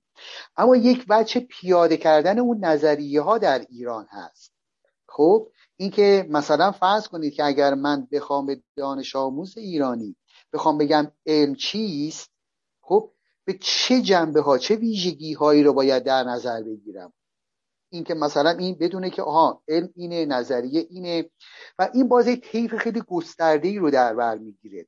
از اون بخش این که من در کلاس چگونه بومی کردن رو پیاده بکنم، مثل این که مثلا من بیام فرض کنید بگم که بزنید مثال خیلی مشخصی بزنم. من یک از دانشجویان ارشد من که در آموزش فیزیک کار میکرد، ایشون به دانش آموزان عرب درس میداد. این وقتی که میاد میگه که من اومدم درباره سایه و نیم سایه میخواستم صحبت بکنم، خب میگه من هر چی توضیح میدادم میدم بچه‌ها اصلا یه جوری نگاه میکنن مثل اینکه اصلا هیچ چی نمیفهمن. یا آخرش گفتم چیه مگه؟ میگه گفتن که خانم اجازه سایه و نیم سایه چیه؟ اصلا سایه چیه؟ میگه من بعدا متوجه شدم که اینها یعنی در فرهنگ خودشون برای هر نوع سایه یک اسم دارن. یعنی سایه شتر فرض کنید یک اسم داره، سایه دیوار یه اسمی داره. خب این یه وجه بومی کردنه. یک وجه دیگه هم اون همون منظره اینه که این رو ما چگونه پیوند بدیم به این مسئله که فرهنگ علم در ایران به اصطلاح به وجود بیاد، اون اجتماع علمی به وجود بیاد و این اجتماع علمی نمیتونه بدون ویژگی در نظر گرفتن ویژگی هایی که مردم ما دارن، اون دیدی که نسبت به آموزش دارن، دیدی که نسبت به علم دارن، دیدی که نسبت به فرض کنید که اصلا هدف علم دارن، تعریف علم دارن، خب این نمیتونه اتفاق بیفته. بنابراین منظور من اصلا با بومی بودن علم موافق نیستم. یعنی دیدم این نیست که مثلا بگم حالا ساینس منظورم ها به اون معنا، نه، منظورم آموزش علوم. خیلی ممنون آقای دکتر وصالی. آقای معصومی شما اگه به این سوال عرض بکنم خدمت شما که همونجوری که من گفتم اسنادی که ما از دوره قاجار به بعد داریم نشون میده که مواجهات الهیاتی یا عمدتاً کلامی بیشتر با نظریه تکامل حالا یا داروین با اون تلقی که خودشون البته داشتن عمدتاً از جهان عرب به ایران کشیده شده. این متوجه کنیم که ما کشور ایران همسایه‌هایی داشتیم از جانب شرق و شمال و غرب و اینها. اولین مواجهات ما از بیشتر از قسمت در واقع غربی یا اصلا جنوب غربی کشور عربیه. این کشور عرب زبان یه سری مواجهات اولیه داشتن. مسائل اونجا که عمدتاً مسائل الهیاتی کلامی بوده و عمدتاً هم بیشتر در مواجهه با مادیگرایی، ماتریالیسم که در واقع اون عصر استفاده میشد ازش، از کتاب‌هایی که ترجمه میشد در جهان عرب به عربی و خب ابتدا مسیحیان جهان عرب و بعد مسلمانان جهان عرب واکنش‌هایی نشون دادن، رساله‌هایی می‌نوشتن. اون رساله‌ها میومد ایران، ترجمه می‌شد و مسائلشون در واقع مسائلی می‌شد که انگار در ایران هم وجود داره. رساله‌های دوره قاجار نشون میده که این در واقع حالا نزاع، کشمکشی که بین نظریه تکامل و حالا برداشت‌های بیشتر عرض کردن مادیگرانه. هرچه جلو آمدیم حالا این نزاع در واقع وجود داشته. یعنی در دوره‌ای که در دوره پهلوی اول و دوم بوده حزب توده و جریان‌های چپ، تقیه ایرانی و دوستانش و جریان‌های چپ استفاده‌هایی می‌کردن از نظریه تکامل. اینا در کتاب‌هاشون منعکس شده. ولی اینکه بخوام بگم که این نزاع وارد کتاب‌های درسی شده، من توی اسناد چیزی ندیدم. یعنی در کتاب‌های درسی توی این 80 سال غیر از اون کتابی که در دوره پیش در دانشگاهی بود و یه سری چیزهای شاید الهیاتی وارد شده و یا جهت‌دهی منظورشون بوده، توی کتاب‌های دیگه نه، یک روایت کاملا طبیعی و زیست شناختی گفت داده شده و نشون داده نشده که مثلا یک نزاعی وجود داره یا آیه قرآن اینطوری میگه. در حتی در کتاب‌های زیست شناسی عرض می‌کنم ولی در کتاب‌های بینش چرا وجود داشته. بنابراین من در کتاب‌های درسی این جدال و نزاع رو ندیدم ولی بیرون از کتاب‌های درسی چرا این رساله‌هایی که علیه هم دیگه نوشته شده وجود داشته و قابل احصا هست. خیلی ممنون آقای معصومی عزیز. آقای صمدی شما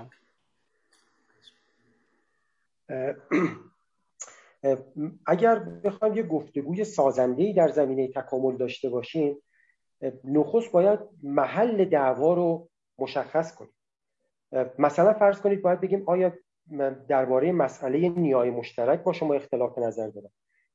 نیای مشترک خودش انواع نظریه ها در همین جا در خود همین مطرح است. یعنی فقط یک نظریه واحد ساده نیست، مدل های مختلف تبیینی برای خود این هستش. باید مثلا در مورد انتخاب طبیعی اگر اشکال دارید، انتخاب طبیعی خودش چندین الگوریتم متفاوت براش طراحی شده، قرائت‌های مختلف داره. یه جا مثلا بهش میگن اصل انتخاب طبیعی، چه تفاوتی انتخاب طبیعی با رانش داره؟ انتخاب طبیعی آیا موتور محرکه اصلی تکامله یا نه؟ آیا انتخاب طبیعی بر چه سطحی داره اعمال میشه؟ بر چه واحدی داره اعمال میشه؟ قدرت انتخاب طبیعی، آیا شما طرفدار ادپتیشنیسم هستید یا نیستید؟ یعنی هر کدوم اینها واقعا در مورد مثلا همین ادپتیشنیسمی که گفتم حداقل ده ها مقاله و چند کتاب درباره همین موضوع خاص هست که اینها، یعنی همینجوری که من انتخاب طبیعی مثلا یک فرآیند کور نمیتونه نمیدونم چیز باشه، این کلیگویی هاییه که اصلا یعنی کاملا مشخصه که طرف این متون رو باش آشنا نیست و داره از این در مورد اینها صحبت میکنه. در مورد ماکرو اِوولوشن اختلاف داری با ما یا در مورد میکرو اِوولوشن؟ حتی جایی که میایم مثلا در مورد انسان داریم صحبت میکنیم، بخش کالچورال اِوولوشن شما با من اختلاف داری یا در مورد بایولوژیکال اِوولوشنش، در مورد تکامل فیزیکی انسان اختلاف نظر داریم یا در مورد تکامل فرهنگی؟ تو خود تکامل فرهنگی شما طرفدار میمتیکس هستی، جین کالچر کو اِوولوشنی، طرفدار بومشناسی رفتار انسان هستی، روانشناس تکاملی هستی. یعنی خود اینجای مطلب می‌بینی ده ها مدل تبیینی مختلف در مورد در تکامل فرهنگ هست. خب همینجوری که نمیشه یک مرتبه مثلا طرف میگه که من فکر نمی‌کنم مثلا بتونه موسیقی رو توضیح بده. خب بعد اگه میگیم خب همین یک موردو در مورد تکامل موسیقی، خود این چندین بخش داره. یکی تکامل موسیقی هست، یکی evolution of musicality. هر کدومش هم کتاب‌هاش کاملا متفاوته، یعنی که کتاب داریم و این نظریه مختلف در اونجا مطرح هست که خب شما طرفدار کدوم یکی از این؟ نه، آیا اینو به شکل اسپندرل می‌بینی؟ آیا به شکل یک سازگاری داری می‌بینی؟ و نگاه مهندسی هست به این، نگاه تکامل فرهنگی رو این موزیک داری. اینها یعنی مثلا میگن که نه منظورم اون احساس موسیقایی. خب حالا بریم سراغ احساس موسیقی. آقا ایموشنی که شما داریم بی طرفدار کدوم یکی از نظریه‌های تکامل در مورد ایموشن هستی؟ اینجا دسته بزرگی باز کدوم، یعنی هر کدوم اینها که وارد میشیم یه دسته بزرگی از نظریات هست. معرفت شناسی تکاملی حداقل 20 ورژن مختلف امروزه داره. خب نمیشه همجوری کلی مثلا من با معرفت شناسی اخلاق تکاملی ده ها مدل اخلاق تکاملی داره. اخلاق شما داری در سطح نورمتیو نظریات مختلفی داریم، متااتیکسش نظریات تکاملی مختلفی داریم. هر کدوم اینها دسته بزرگی از نظریات اینجا داریم. شما در مورد کدوم یکیش داری در صحبت میکنی؟ اگه قراره بحثی انجام بشه باید به شکل خیلی فوکوس بگیم آقا ما امروز میخوایم درباره تکامل فرهنگی، درباره میمتیک صحبت کنیم. من مخالف میمتیکم، این دلایل، و اگه شما موافقید یا با هم دیگه بشینیم بحث کنیم. ولی شما منصفانه در طی این سالها، همه شما اهل فضلید و همتون، آیا چند تا از این بحث‌های این شکلی دیدید که بیان در مورد یک موضوع مشخص دقیق صحبت بشه؟ مثلا در مورد خود تکامل پزشکی تکاملی قرائت‌های مختلف هست. هر کدومش یعنی باید قشنگ محل دعوا رو به نظر من اول کار مشخص کنیم. از کلیگویی، زمان این که از کلیگویی چیز کنیم دیگه واقعا به سر اومده.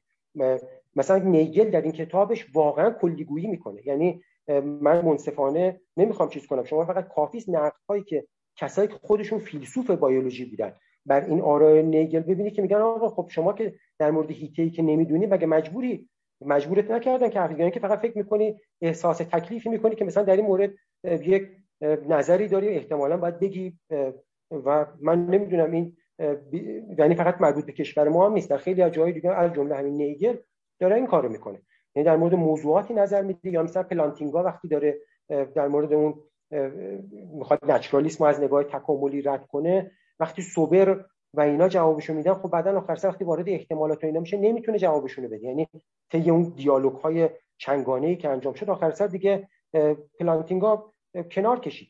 یعنی در حیطه‌های دوره اینه که باید در حیطه‌های تخصصی از افراد بخوایم نظر بدیم. خیلی ممنون آقای دکتر. حالا اتفاقا چون آقای دکتر سروش هم میگه دو سه جلسه سخنرانی در مورد نظر نایگل داشتن، در مورد نظریه تکامل، حالا شاید وارد گفتگو بشن، ازشون دعوت کنیم. کسایی که تو نوبتن دکتر مکریچو، کمالی، من نمیدونم کدومشون زودتر بودن، دکتر دباق عزیز و فاطمه خانم عظیم. فکر کنم دکتر مکریچی زودتر، بله آقای مکریچی اول نوبت گرفت. بله بله آقای کمالی فضل تقدم دارن، شما استاد ما هستن. نه خواهش میکنم، فکر کنم سلام میکنم، بفرمایید. خواهش میکنم، بفرمایید. من خیلی ممنون آقای دکتر صمدی، خیلی استفاده کردم. چند تا سوال داشتم و سوالم در مورد الگوریتم‌های ژنتیکی و تکاملی، خب از کسیه که خب من 30 سال کار میکنم روی زمینه، البته یه 20 سالیه که دست برداشتم، حالا دلیل من میگم. سوالم این بود که این اشتباهیه که متاسفانه خیلی اتفاق میفته، به خصوص تو جامعه غیر مهندسی، چون مهندسا خب فرصت طلب هستن و از مسائل دیگر شاخه ها استفاده میکنن برای اینکه مسائل خودشون حل کنن. مثل نمونه خیلی زیاد داریم، بزرگترین نمونه شبکه‌های عصبی. الگوریتم‌های ژنتیکی یا تکاملی هم همینه. به نظر من همیشه میگم این تشابه لفظیه با نظریه تکامل. البته من تو نظریه تکامل اطلاعات خیلی کمی دارم، ولی حتی اگر این دوتا رو مرتبط بدونیم، یه فرق اساسی که من سوالم همین بود، یه فرق اساسی که داره با نظریه تکاملی که اتفاقاً الگوریتم‌های ژنتیکی وجود یک سامانه هوشمند رو اثبات میکنه، چون یه چیزی داره به نام تابع هدف یا فیتنس فانکشن، یعنی تمام بهینه‌سازی و جستجو رو به سمتی میبره که شما بهترین. اینجا فاطمه هست که تزش هم در این مورد بود، خدمتتون عرض کنم، و من فکر کنم این باید حل بشه.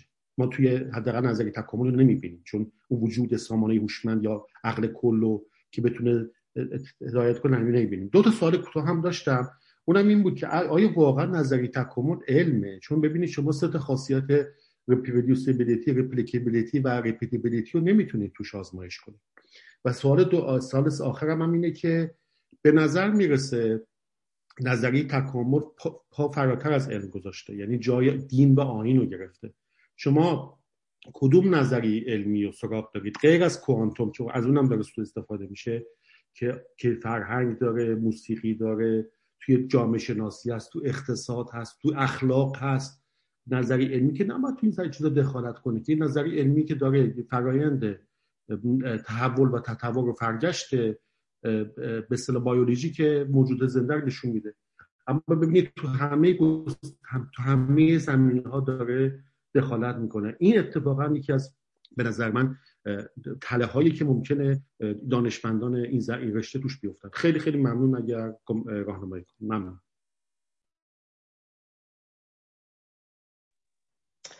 بسیار خیلی ممنونم از نکاتی که نخست این که مثلا فرض کنیم من یه الگوریتم شرایط سگانه لیونتین رو بگم.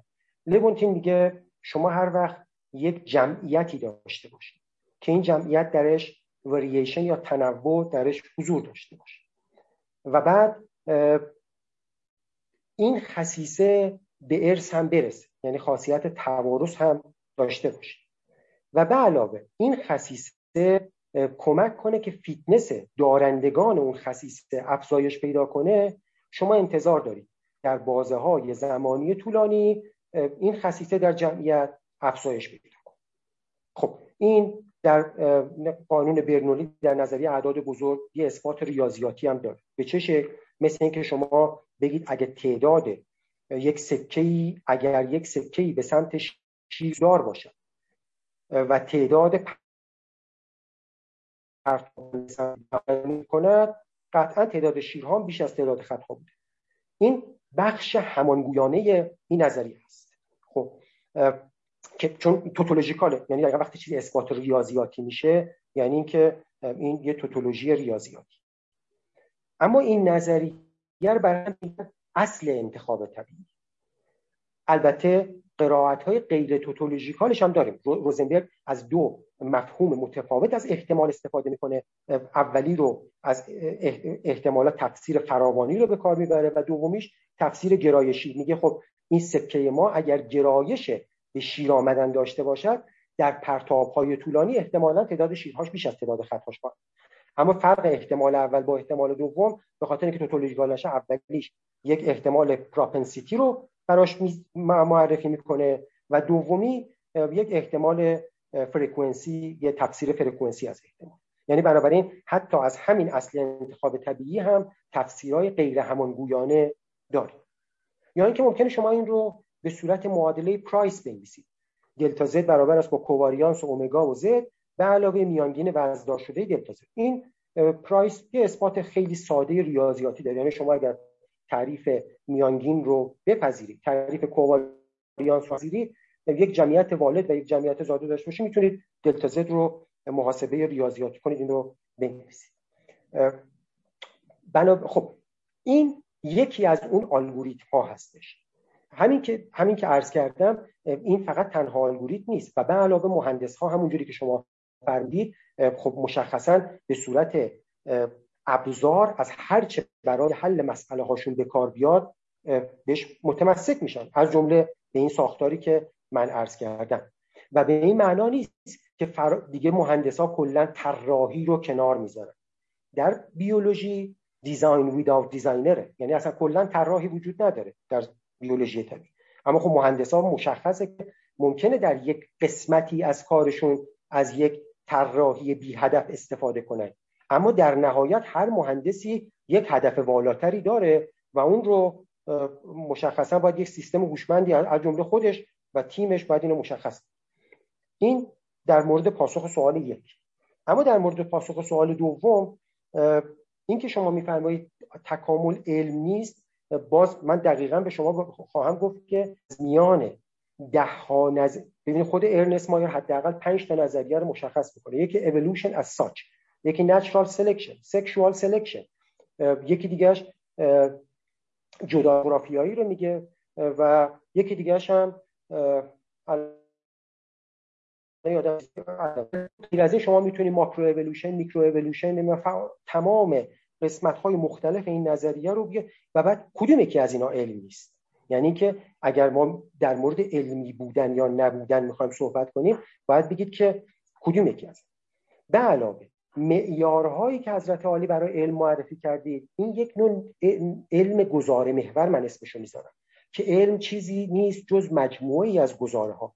من طرفدار این نگاه به علمش نیست که بخوایم در مورد این صحبت کنیم، ولی من این گزاره‌های علمی رو بخشی از علم می‌دونم، بخش مهمی از علم می‌دونم. یک کتاب مختصری هم چند سال پیش در این زمینه نوشتم به اسم ساختار نظریه‌های علمی که در اون این ساختار گزاره‌ای علم رو معرفی می‌کنم که چه ساختاری داره. اما ساختار نظریه‌ها، چون در خود همین که ساختار نظریه‌ها چه هست، حداقل 3 دیدگاه فلسفی مختلف وجود داره. دیدگاه سمانتیکی داریم، سینتکسی داریم و دیدگاه تلفیقی داریم. حالا اما اینجا چیزی که اضافه می‌کنم اینه که نظریه چیزی بیش از این نظریه، اون چیزی که بهش میگیم اِوولوشنری بیولوژی، چیزی بیش از این مدل‌ها هست. از جمله دسته بزرگی از ناوینگ‌ها درش هست. یعنی فقط ناوینگدت نیست که در قالب گزارها بیان بشه و بعد بگیم این گزاره ابطال پذیر هست یا نه. در شیمی هم همینطوره، فقط مخصوص تکامل نیست. یک شیمیدان که در آزمایشگاه وارد میشه، وقتی یکیشون شیشه گری بلده، کلی چیزای دیگه بلده، 2 نفر با علم واحد وارد بشن، یه دونهشون که یک دسته‌ای از معرفت به چگونگی‌ها رو داشته باشه، میتونه ستاپی طراحی کنه خلاقانه که اون یکی نتونه طراحی کنه و بعد و این دیگه در قالب گزاره‌ها آخر سر گزارش نمیشه، یعنی تو مقاله نهاییش. ولی این به این معنا نیست که این جزئی از علمش نیست. این برای همین ویژگی‌هایی که شما فرمودید، اول از همه من اینو میخوام که شما تلقی شما از نظریه‌های علمی چیست، این یک، یعنی باید اینو واسه ما مشخص کنید. دوم بفرمایید که حالا کدوم یکی از این گزاره‌ها رو میفرمایید که باز تولید نمیشه، نمیدونم چیزی میشه، بعد بریم شروطی که شما فرمودید. اینها رو باید در مورد اونها بررسی کنید. و اما اینکه نظریه تکامل همه جا رو گرفته، من این رو نقدی بر نظریه نمیدانم. علتش اینه که نظریه اتمی دالتون امروزه جدا غیر از شیمی، شما میرید تو زیست شناسی میبینید تو زیست شناسی هم از اتم و الکترون و پروتون حرف میزنه. میرید توی روانپزشکی میبینید از ساختار، مثلا وقتی دارن نورون ها رو چیز میکنن با سر و کله اتم ها میگن مثلا سدیم آزاد شده. خب ما بگیم این چه نظریه‌ایه که در همه جا داره سرک میکشه؟ این اتفاقاً به معنای یونیفیکیشن بالایی داره. این نظریه، هر نظریه‌ای که یونیفیکیشن بالاتری داشته باشه این به عنوان یک مزیت بر اون نظریه محسوب میشه. چرا نظریه نیوتن رو پذیرفتن؟ نیوتن گفت نگاه کنید، من همزمان افتادن سیب از درخت، چرخش ماه به دور زمین و جزر و مد آب دریاها رو با یک نظریه گرانش دارم توضیح میدم. ما اون وقت میتونستیم به گرانش هم بگیم، به نیوتن هم بگیم این چه نظریه‌ای که داره این همه چیزای متنوع رو توضیح میده. یعنی این به نظر من نقد واردی نیست که میتونه خیلی چیزها رو توضیح بده. در حیطه اخلاق مثلا اینکه ما چگونه مورالیتی از فقط کافیه فرصتی باشه اینا رو باز کنیم که اول به تبیین هاشون گوش کنیم و بعد ببینیم تبیین هاشون چه ایرادی داره. یا اینکه مثلا در نهایت بالاترین نقدی که اینجا وارد میشه این هستش که اخلاق به هست ها نمیپردازد، به باید ها میپردازد، در حالی که علوم به هست ها میپردازند و از هست ها نمیشه به باید ها پل زد. جواب این حرف هیوم ده ها استدلال هست. من حداقل 21 استدلال علیه این رو صورت بندی کردم در کلاس های فلسفه. البته اونجا چیز میکنیم یه پنشیش که استدلال های علیه این سخن که آقا از جهان از هست ها نمیشه باید ها رو استنتاج کرد. گویی که این باز خودش نگاه یک نگاه گزاره محور هست. گویی که ما حتما باید قیاس منطقی کنیم، در حالی که گذر کردن چیزی فراتر از قیاس منطقی است. ما می توانیم بر اساس دسته‌ای از هست‌ها، دسته‌ای از بایدها رو بپذیریم. من اگر تو خیابون دیدم یک تابلوی نوشته پیچ خطرناک 100 متر، در اینجا نمیگم خب نگفته ترمز کن، میگم آقا داره فعلا توصیف میکنه، ترمز میکنم. در این توصیفی که پیچ خطرناک 100 متر کلی هنجار نهفته است، کلی این جمله پرسکریپتیوه، به ما داره میگه چیکار کن، علیرغم اینکه ظاهرش اینه که داره یک توصیف از شرایط پیرامونی. خیلی ممنون. فکر کنم ممنون دکتر صمدی عزیز از پاسخ‌های خوبتون. آقای دکتر کمالی بفرمایید شما. خیلی تشکر میکنم آقای دکتر کاجی. من سعی میکنم خیلی خلاصه عرض بکنم به این دلیل که وقت هم گذشته.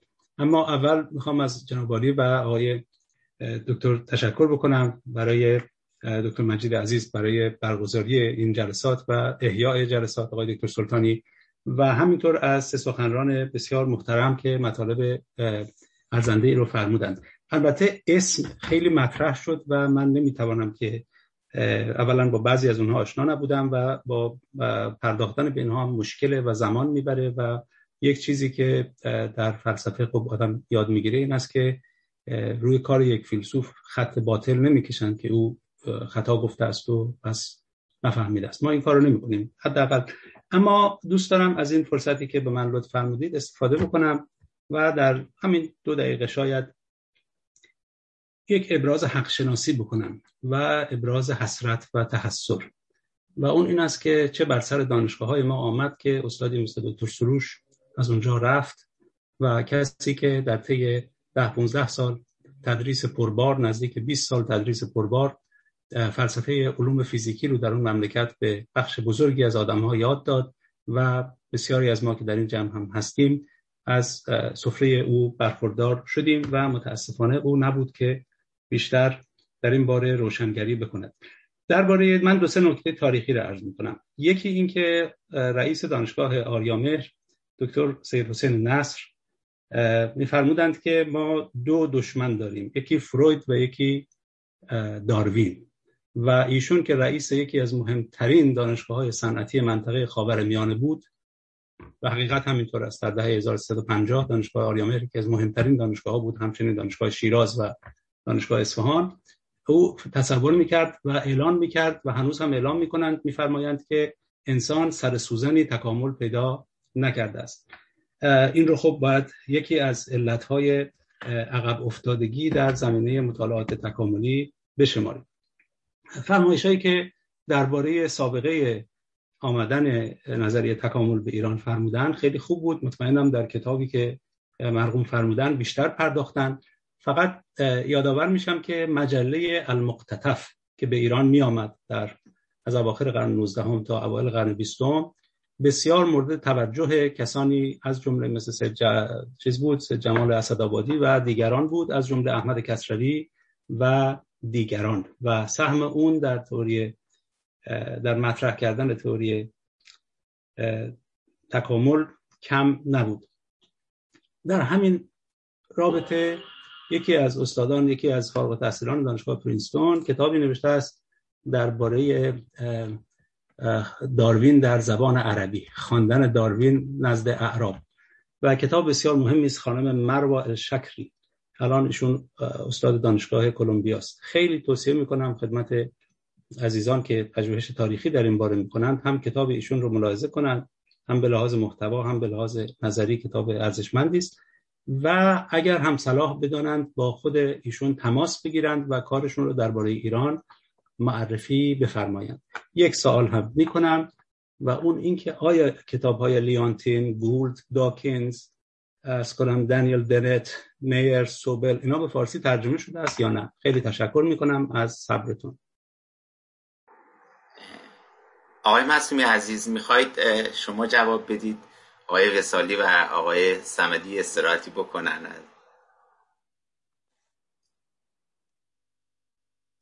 صداتون قطع هست. بله، خیلی متشکرم آقای دکتر کمالی بزرگوار. بله، درباره المقتطف و مجلات دیگری که به زبان عربی اون دوره منتشر می شده مثل الهلال، المشرق و سیر دیگری از مجلات، عرض کردم من در بیش از 10 سال گذشته که کار کردم تقریبا همه اینها رو تا حد ممکن بررسی کردم، برخیشم توی آثارم در موردشون توضیح دادم. کتاب الشاکری هم بله، هم نسخه انگلیسی و هم نسخه عربیش رو دارم و تحقیق خوبیه، هرچند درباره در واقع ایران سهمی نداره، جز جمالالدین چیزی دیگه نپرداخته. یک کتاب دیگه که پیش از اون نوشته شده توسط عادل زیادات نوشته شده که به فارسی هم توسط دوست خوبم آقای دکتر گمینی ترجمه شده. در جهان عرب کارهایی شده، پایان نام‌های مختلفی هم شده، در واقع پایان نام‌های دکتری هم چند تایش رو من دارم و مطالعه کردم. به زبان انگلیسی و عربی کارهای خوبی رو در واقع منتشر کردن. کتاب‌هایی که به فارسی ترجمه شده از کسانی که نام بردید، ما یک کتاب قدیمی از گولد داریم که دهه 40 در واقع اواخر دهه 30 و اوایل دهه 40 منتشر شده. دیگه از گولد کتابی تو ذهنم ندارم، فکر نمی‌کنم داشته باشیم. کتاب مایر هم دو تا کتابش ترجمه شده، یک شای دکتر درویش ترجمه کردن و یکش هم تکاملش، هم تکامل چیست یا چیستی تکامل، هم دو تا ترجمه ازش هست که ترجمه‌های نسبتاً خوبی هم هست. کتاب در مورد سیستماتیک داره مایر، اونم ترجمه شده، یعنی 2 تا ترجمه. از داوکینز هم فکر میکنم تا جایی که بررسی کردم 3 تا ترجمه داریم. کتاب ساعتساز نابیناش هست که آقای دکتر بهزاد با یه خانم دیگه ترجمه کردن که در واقع عمر آقای دکتر بهزاد به دنیا نبود که تکمیل بشه. کتاب ژن خودخواه ترجمه شده به فارسی، میدونم 2 تا ترجمه ازش هست و یک کتاب دیگه هم ازش هست که اخیراً دیدم ترجمه شده. خیلی متشکرم. آقای معصومی، من کتاب توهم خداشم رو دیدم چون خوندم آنلاین. بله، ترجمه شده به فارسی ولی خب منتشر نشده در ایران. اون بله، کتاب هم خارج است. بله، اون کتاب هم من با نسخه اصلی مقابله کردم، بخش‌هایی ازش حذف شده، این ترجمه کامل نیست ازش. بله، من دیدم توی یکی از انتشارات فکر کنم توی دانمارک منتشر شده بود توهم خدا. بله، اون نسخه رو من دارم ولی ترجمه کاملی از اون کتاب و ترجمه خوبی هم نیستش. بله بله، ترجمه خوبی نیست، فارسی خوبی نداره. بله، بله درست میگید، درست میگید. من خوندم، اتفاقا هفته پیش خوندم، دیدم ترجمه خوبی نیست. آقای دکتر سروش عزیز بفرمایید، خیلی ممنون از حضورتون، بفرمایید. شما بفرمایید آقای دکتر دباق. منو میگید؟ بله، بسیار خوب، باشه. عرض میشود که سلامت باشید. خب، من سلام مجدد خدمت همه عزیزان. حقیقتا استفاده کردم از جلسه، خیلی لذت بردم و هم خاطره انگیز بود و هم آموختم از ابتدا تا انتها.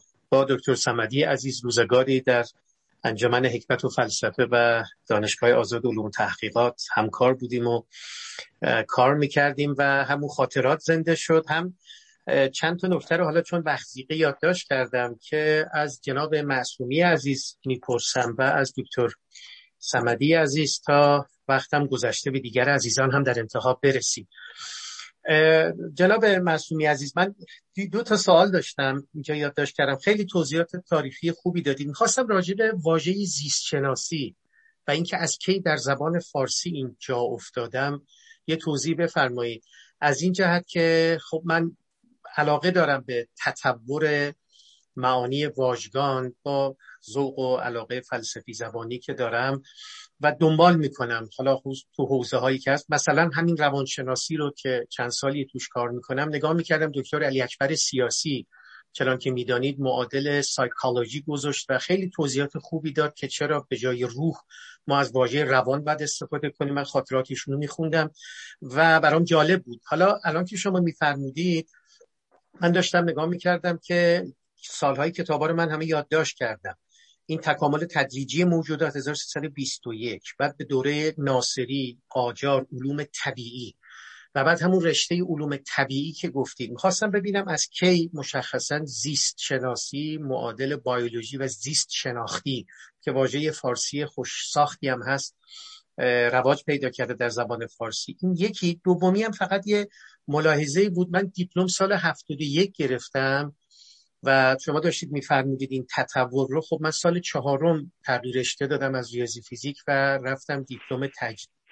کتابی که ما خوندیم، حالا اگر ملاحظه بفرمایید، اون 68 رو که من دیدم، اونی که نشون دادید فقط با مورد تجربه شخصی با اون متفاوت بود قدری، یعنی یه نکات توش اضافه شده در سال 71 که ما گرفت. این یکی که تا حدودی یک چیزای بیشتر داشت از داروین و همدلی. حالا نمیدونم بگم فقط حافظم حدود 30 سال پیشه، اما قدری چون اون سال 68ش هم ما دیده بودیم. حالا خواستم بگم شاید تو تحقیقاتتون کمک بکنه. معلم زیست شناسی هم که داشتیم خب خیلی همدلانه درس میداد، خب به خاطرم هست. و در همین راستا میخواستم بپرسم شما راجع به زمین شناسی هم چه تطورش رو ابتدای اشاره فرمودید، دیگه نیومد جلوتر. چون من ما زیادم 71 که ما دیپلم گرفتیم یه کتاب مبسوط زمین شناسی هم می‌خوندیم. درسته که راجع به داروین مشخصا در آن سخنی نرفته بود چندان، اما خب خیلی اینها هندین هند به قول اینا پیش می‌رفتن و کاملا یه جور نگاه سکولار بود. من همون موقع‌ها که عمیقا هم دینداری سنتی داشتم، یادم 17 ساله بودم، کتاب زمین شناسی رو من داشت بیشتر اثر می‌کرد تا کتاب زیست شناسی که میخوندیم. و این که اصلا یک زمین کره‌ای که خیلی سرده و عرض میشود اینقدر تطورات رو دیده به خود. من اول که اشاره فرمودید به زمین شناسی و تکامل داشتم دنبال میکردم که آیا پس از انقلاب هم زمین شناسی رو رصد کردید، اما دیدم بیشتر رو خود زیست شناسی تمرکز کردید. این دو تا سوال از دکتر صمدی عزیزم. دو تا سوال کوتاه بکنم و خط کنم عرایز ما. راجب روانشناسی تکاملی اشاراتی کردید، میخواستم ببینم راجب محتوا و اینکه حالا علاوه بر فرم و حالا بحث‌های راجب انتخاب طبیعی و الگوریتم تکاملی اینا به کنار، اینکه در روانشناسی تکاملی از محتوای داروینیسم اشاره کردید که استفاده میشه، اگه یه مثالی هم بزنید که من بهتر دریابم. من یه مثالی خودم به اختصار میزنم، میخوام ببینم از این دست مسائل مد نظرتونه. خب عنایت دارید یکی از رویکردهایی که امروزه در سایکوتراپی و رواندرمانی مقبولیتی یافته در آمریکای شمالی که ما زندگی میکنیم، در ایران هم شنیدم، کاگنیتیو بیهیویرال تراپیه و این قصه افکار خودکار منفی که خب اون مؤلفه ایست که خیلی روش کار میکنن و این افکار منفی و نسبتش با خطاهای شناختی و بعد اون به اصطلاح dysfunctional assumption، ببخشید بگیم مفروضات ناکارآمد و بعد همون باورهای هستی. خب این که چرا اصلا ذهن ما به سمت بیشتر افکار منفی میره تا افکار مثبت، افکار منفی که خب تداعی کننده خطرهایی است که من یادم توی یکی از پیپرها میخوندم که نیاکان ما هم در گذشته فرض کنید از قار که می اومدن بیرون، از خرس اگر می دیدن یا ببر می دیدن، هرچه این مکانیزم نگران شدن و این منفی بودن که خودکاره یا به قول انگلیسی ها پاپ میکنه، میاد بالا. من داشتم فکر می‌کردم با یکی از اساتید اونم صحبت می‌کردم، این نوع رو من می‌فهمم به نحو سابستانتیو و نحوه این که ما چطور می‌تونیم اتفاقاتی که در روان و سایکی ما افتاده رو یه توضیح زیست شناختی و تکاملی بدیم. از این دسته آنچه که راجع به محتوا گفتی و اگر در این باب توضیح بیشتری بدید. یه نکته‌ای هم حالا دکتر مکریچی به نحوی آوردن، منم یادداشت کرده بودم، دکتر کاجی عزیز هم اشاره کردن، با ادبیات خودم به اختصار بگم. ببینید راجع به علم ستیزان یا کسانی که جهالت پراکنند اشاره کردید به نیکی. همه ما میدانیم که خیلی از سر جهل مرکب ناآشنایان با علم جدید و عرض می شود که و حتی اون هایدگری هایی که آوردید خصوصا نسل قبلی شد، یعنی اول انقلابی ها بیشتر که نه آشنایی با علم داشتن و نه گشودگی نسبت به آن. از آن که در گذریم میخوام ببینم اشاره به عدم پیشرفت فلسفه بیولوژی زیست شناسی هم داخل کشور کردید. فکر نمی‌کنید بخشیش، من از اون ناآشناییاش در می‌گذرم که اشاره کردید و تکرار نمی‌کنم، بخشیش به خاطر دلمشغولی‌های الهیاتیه؟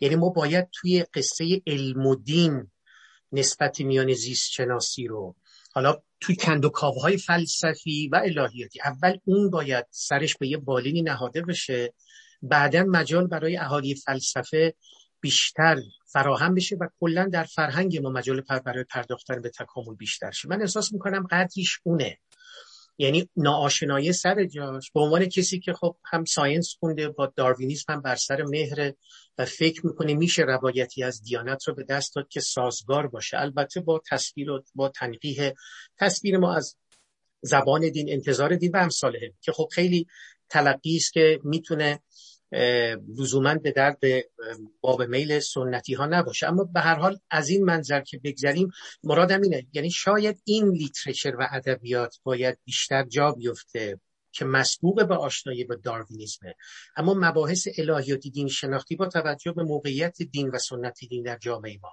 تا مجال برای فلسفه بیولوژی و استفاده از آنچه که شما گفتید هم بیشتر فراهم بشه، یا به اصطلاح اون آسیب شناسی‌هایی که می‌کنیم بعد به نفع ایجابی هم ببینیم که اینها میتونه به کار ما بیاد یا نه. من احساس می‌کنم اونجاست مسئله. و حالا اگر این هست، شما داخلی تو این عرصه کار می‌کنید، چقدر تو این زمینه‌ها می‌خواستم ببینم آپدیتی کار شده، کارهای جدی شده در زمینه الهیات، مسائل علم و دین به نفع ایجابی و جدی. آخرین نکته‌ای که می‌خوام بگم، باز اشاره به خاطره‌ای کردم دکتر کیارش آرامش عزیز که اینجا هستن. یادم هست 15 سال پیش در ایران، من انجمن حکمت فلسفه بودم، یک همایش بین‌المللی علم و دین بود که ایشان دبیر علمیش بودن اون موقع.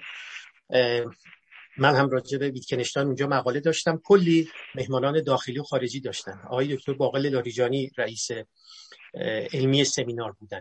خب اینو اینجا میگم، اونجا یادمه چند تا مهمانان خوبی بودن، سخنرانی‌هاشون رو گوش می‌کردیم و داخلی‌ها از یه جایی به بعد، حالا نمی‌خوام نام ببرم، کسانی هم بودند که شما هم خوب می‌شناسید، یه نگاه ایدئولوژیک نسبت به علم جدید و من پشتش یه هراسی رو می‌دیدم همون ایام هم، که اگر قصه های علم و داروینیزم جدی طرح بشه، خب چه بر سر دیانت میاد. و همین انگار یه جور یک خط قرمزی بود، ترمزی که اینها ترمز بهتره، یه ترمزی که خیلی در این باب ما پیش نریم و مسئله رو تاچ نمی‌کردن. میدونید یه تصویری از علم که خب حالا با حکمت متعالیه و یعنی با امپریکال ساینس و اون پیچیدگی‌هایش که بهتر از بنده میدونید، تاچ نمی‌کردن مسئله رو. ببخشید طولانی شد عرایزم، اینو گفتم موقعی یه خاطره که حس می‌کردم اون موقعا که اینا یه جور تابوئه، چون اگر بپردازیم به علم، جای داروینیسم گشودگی باشه، ما از پس مسائل الهیاتیش بر نمیاد. پس اینو در سطح تاچ کنیم.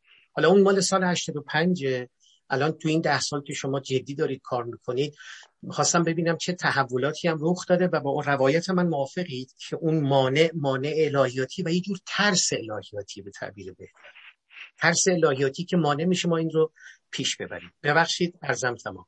از سخنان آقای دکترم استفاده کردم دیگه، پرسشی نداشتم دکتر عزیز که اول صحبت کردم. عرضم تمام. من فقط خیلی سریع اگر عرض کنم، چون فکر کنم وقت تمام هست. نکته 1، روانشناسی تکاملی دفعه با ای بزرگ و پی بزرگ می‌نویسند evolutionary psychology، که ذیل اون همین evolutionary psychology میکس میفته، نظریه جین کالچر کو اولوشن و نظریه بومشناسی رفتاری انسان و چندین نظریه.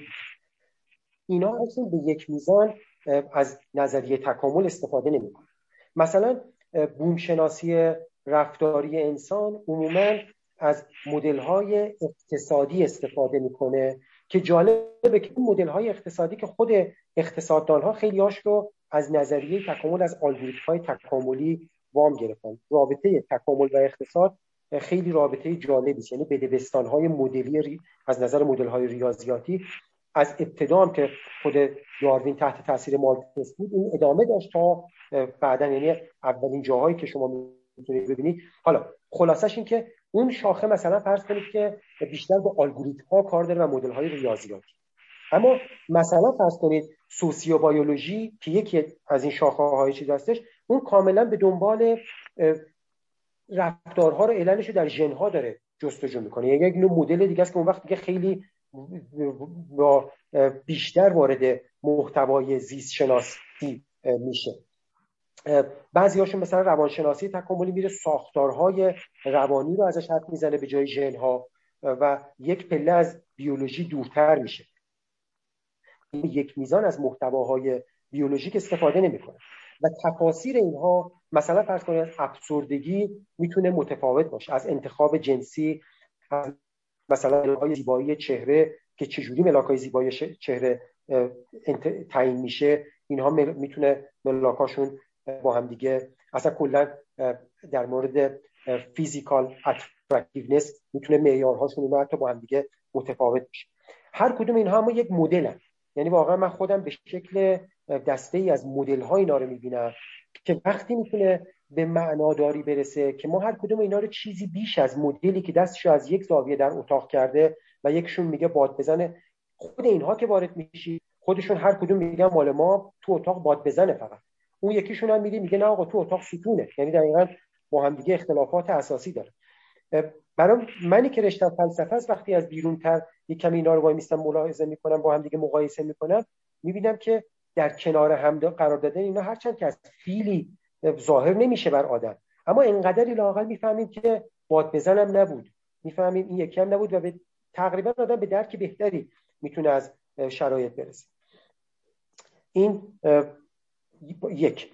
دو، با کاملا با نظر شما موافقم که میفرمایید که مقداری از ترس از علوم جدید هست و این هم به خاطر اینکه این ترس میدونید از کجا هم میاد، به خاطر اینکه زحمت مطالعه این رو نمیکشه. یعنی شما مثلا در الهیات غربی میبینید کتابی نوشته میشه Evolution as a Gift.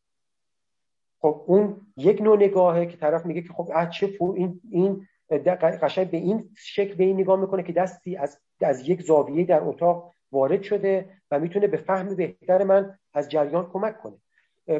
این نگاه در بسیار من معدود افرادی رو میتونم تک و توک نام ببرم، مثلا فرض کنید دکتر میانداری، نمیدونم کسایی که آگاهی از نظریه تکامل دارن و اونایی که وقتی که خب میشینه متون رو طرف میخونه دیگه نمیتونه باش به این شکلی که با بدون مطالعه مخالفت کنه و نه تغییرات عمده‌ای که این سالها انجام نشده. دسته‌ای از دانشجوها رو داریم که اینها در این زمینه‌ها رساله نوشتن، چیز کردن و اینها شاید قدری زیادی، ولی در میان اساتید من هم کماکان تقریبا میتونم بگم به طور قاطع اساتید ما با نظریه اساتید فلسفه به انواع مختلف با نظریه تکامل از نظریه تکامل خوششون نمیاد، یعنی یه عاطفه منفی نسبت به این نظریه دارن و بنابراین یا حالا مستقیما بهش یه لگدی میزنن اگه طولشون برسه، اگرم نشد چیزی لااقل نمیگن، یعنی که از این دو حالت نمیگیرید، ولی کسی نمیاد به ظرفیت‌های معنایی نهفته در اینجا ازش بخواد استفاده کنه و بگه شاید به درکی بهتری برسم. حداقل موردهای غیر از این استثناهای اینجوری که بخوام بگیم از بین مثلا چند صد استاد فلسفه که در دانشگاه کشور دارن کار میکنن، شما مثلا یکی دو مورد دیگه خیلی چیز مهمی نیست. مثلا شاید 300 400 نفر استاد فلسفه ما داریم تو کل کشور، نمیدونم چند نفرن. خیلی ممنون آقای دکتر صمدی. آقای معصومی عزیز، شما هم فکر کنم دکتر دباق سوالاتی. بله از آقای دکتر دباق خیلی متشکرم، نظر لطفشون خیلی ممنونم از ایشون. راجع به دو سه تا نکته گفتم، من مختصر عرض بکنم. دوره قاجار که ما از متن‌های فرانسه کتاب‌هایی رو می آوردیم و توی در واقع نامه‌هایی که به سفارت فرانسه نوشته می‌شده اونجا سفارش داده می‌شد که مثلا فلان کتاب از بوفون رو، تاریخ طبیعی فلانی رو بیارید تو ایران، که سفارش می‌دادن برای ترجمه. اون کتاب‌ها عمدتاً با عنوان تاریخ طبیعی، یعنی همون در واقع نچرال هیستوری به زبان فرانسهش می اومده و همونطوری تاریخ طبیعی ترجمه می‌شده. این عنوان تاریخ طبیعی از دوره قاجار، یعنی ما الان رساله‌های خطی داریم که من الان در حال تصحیح و بررسیشون هستم، رساله‌های خطی که با عنوان تاریخ طبیعی هستن و به شکل خطی مونده از دوره ناصری و به بعد تا اواخر دوره قاجار. حتی عنوان تاریخ طبیعی در دوره پهلوی اول و دوم هم بوده. این عنوان بیولوژی من توی متون ندیدم که از کی وارده، یعنی از چه دوره تاریخی وارد ایران شده، ولی رد پاهایی میشه ازش پیدا کرد. مثلا ما یه رساله‌ای داریم مال دوره قاجار به اسم جانورنامه. این جانورنامه حدس زده میشه، حدس‌های تاریخی که احتمالاً ترجمه بیولوژی مثلا هست، یا علم الحیات، جانشناسی، تعبیرای اینجوری. تصور میکنم حالا اونجوری که در ذهن دارم دقیق شاید نباشه، واژه زیست شناسی رو احتمال میدم که آقای دکتر حسین گلاب ایشو وضع کرده باشن. البته باید دقیق‌تر بررسی بکنم، الان حدسم اینه. ببخشید چه سالی حدوداً؟ چه سالی زیست شناسی رو میفرمایید؟ بله بله. فکر میکنم اواسط مثلا دهه 20 یا 30، چون یه سری از واژه‌هایی که اون دوره ترجمه شد به فارسی، مثل واژه پرچم، نمیدونم مادگی، کاسبرگ، از اینجور واژه‌ها مال همون دوره است، یعنی اون دوره‌ای که فرنگستان در واقع دوم شکل میگیره بعد از دوره فروغی. آقای گلگلاب یه انبوهی از واژه‌های زیست شناسی رو وارد کتاب‌های درسی میکنه. ابتدای کتاب‌های درسی هم معادل‌های فرانسه‌شون رو در واقع میگذاشتن. این در واقع چیزی که تو کتاب‌ها هست. آقای معصومی بخشید، آقای کمالی نوشتن که زیست شناسی رو به گمانشون دکتر هوشمند اولی بار وضع کردن و بله. زوولوژی رو برابر جانورنامه گذاشتن. حالا حدس میکنم این حدس احتمالاً شاید نباشیشون درست، من حدس دادم که شاید اینطوری باشه. درباره زوولوژی هم عرض بکنم، کتاب جانورنامه اگر آقای دکتر کمالی ملاحظه کرده باشن در واقع جانورشناسی نیست، یعنی کلی‌تر از جانورشناسی. حالا اون در واقع بحث‌های مفصلی دربارش میشه کرد. بله جانورنامه مال دوره ناصریه و نوشته شده، تکاملی هم اتفاقا نیست. یه روایت کلی بخش آخرش هم در مورد جانوران زهرناک ایران نوشته شده، نسخه خطیش الان داره تصحیح میشه. کتاب‌های دهه 70 و اینها هم بله آقای دکتر دباغ عزیز درسته، اینجا من چون فرصتی نبود در واقع نپرداختم، ولی تو مقاله جزئیات همه این کتاب‌ها مال دهه‌های مختلف رو ذکر کردم. زمین شناسی رو به طور دقیق بررسی نکردم، من چون تمرکز کردم بر حوزه تکامل فقط در زیست شناسی، چون خود زیست شناسی هم در واقع شاخه‌های مختلفی داره، من فقط بر روی روایت‌های تکاملیش متمرکز هستم. ممنونم. چون را به کتاب زمینش ببخشید، چون به کتاب زمین شناسی تکامل اشاره کردید گفتم ممنونم. این مقاله که منتشر میشه مشتاقم بخونم. خواهش میکنم، رضا لطف شماست. یه نکته هم در مورد این تطور واژگان عرض بکنم، شاید برای شما جالب باشه. ما اخیراً مقاله‌ای با آقای دکتر صمدی منتشر کردیم در مورد واژه ایولوشن، بحث کردم اونجا که تکامل از چه زمانی و از کجا اومده. واژه تکامل رو ما از ترکان عثمانی در ابتدا گرفتیم، من اونجا بخشی از اسناد رو به دست دادم، شاید برای شما هم جالب باشه. حتما دوست دارم دستم به رساله از دکتر کاجی و دیگران. خیلی ممنون، با شما در ارتباط خواهیم بود. ما 17 دقیقه گذشته از وقت جلسه، ولی سال آخر رو خانم فاطمه عظیملو میخوان بکنن از آقای دکتر وصالی عزیز و این دیگه سال آخر خواهد بود. تا دوستانم که ایران هستن و میتونم بگم. میشه من اگه یه سوال دارم البته نه میشه هر دو تا سوالم بپرسم، خیلی سریع میگم باشه هر دو تاشو.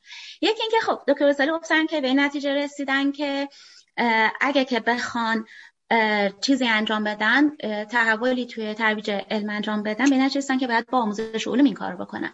خب موضوع اینه که ما الان خیلی آرو داریم که این تلاش رو کردن، یعنی تخم مرغ شده. ما می‌خوایم، ما این فرهنگ رو نداریم، یه عده میخوان فرهنگ رو ایجاد کنن ولی فرهنگ وجود نداره. مقاومت حتی از بخش دانشگاهی میشه و بخش دانشگاهی خودش فرهنگ رو نداره. بعد دوباره اونا کسایی رو تربیت میکنن تو دانشگاه که تکنسینن، اون فرهنگ رو ایجاد نمیکنن. تا وقتی که در حال هر جامعه یه سیاستگزار فرهنگی داره، تا وقتی که سیاستگزار فرهنگی جامعه حمایت نمیکنه، ما خیلی ها رو داشتیم در این چند سال اخیر. هم بها ما سراغ بخش فرهنگی ریاست جمهوری رفتیم، سراغ بخش فرهنگی مثلا مجلس رفتیم، شهرداری اینا. و وقتی این سیاست به طور کلی وجود نداره، شما چه سهمی رو، یعنی آدم فکر میکنه که 1000 تا دونه میکاره و یه دونه برداشت میکنه. خب این واقعا دانشگاه، یعنی شخص چه سهمی رو برای دانشگاه و اون بخش آموزش میذارید که واقعا میتونه این چرخه مرغ و تخم مرغ رو بشکنه؟ یعنی چه اعتقادی دارید؟ میتونم سوال دوم هم خیلی سریع بپرسم؟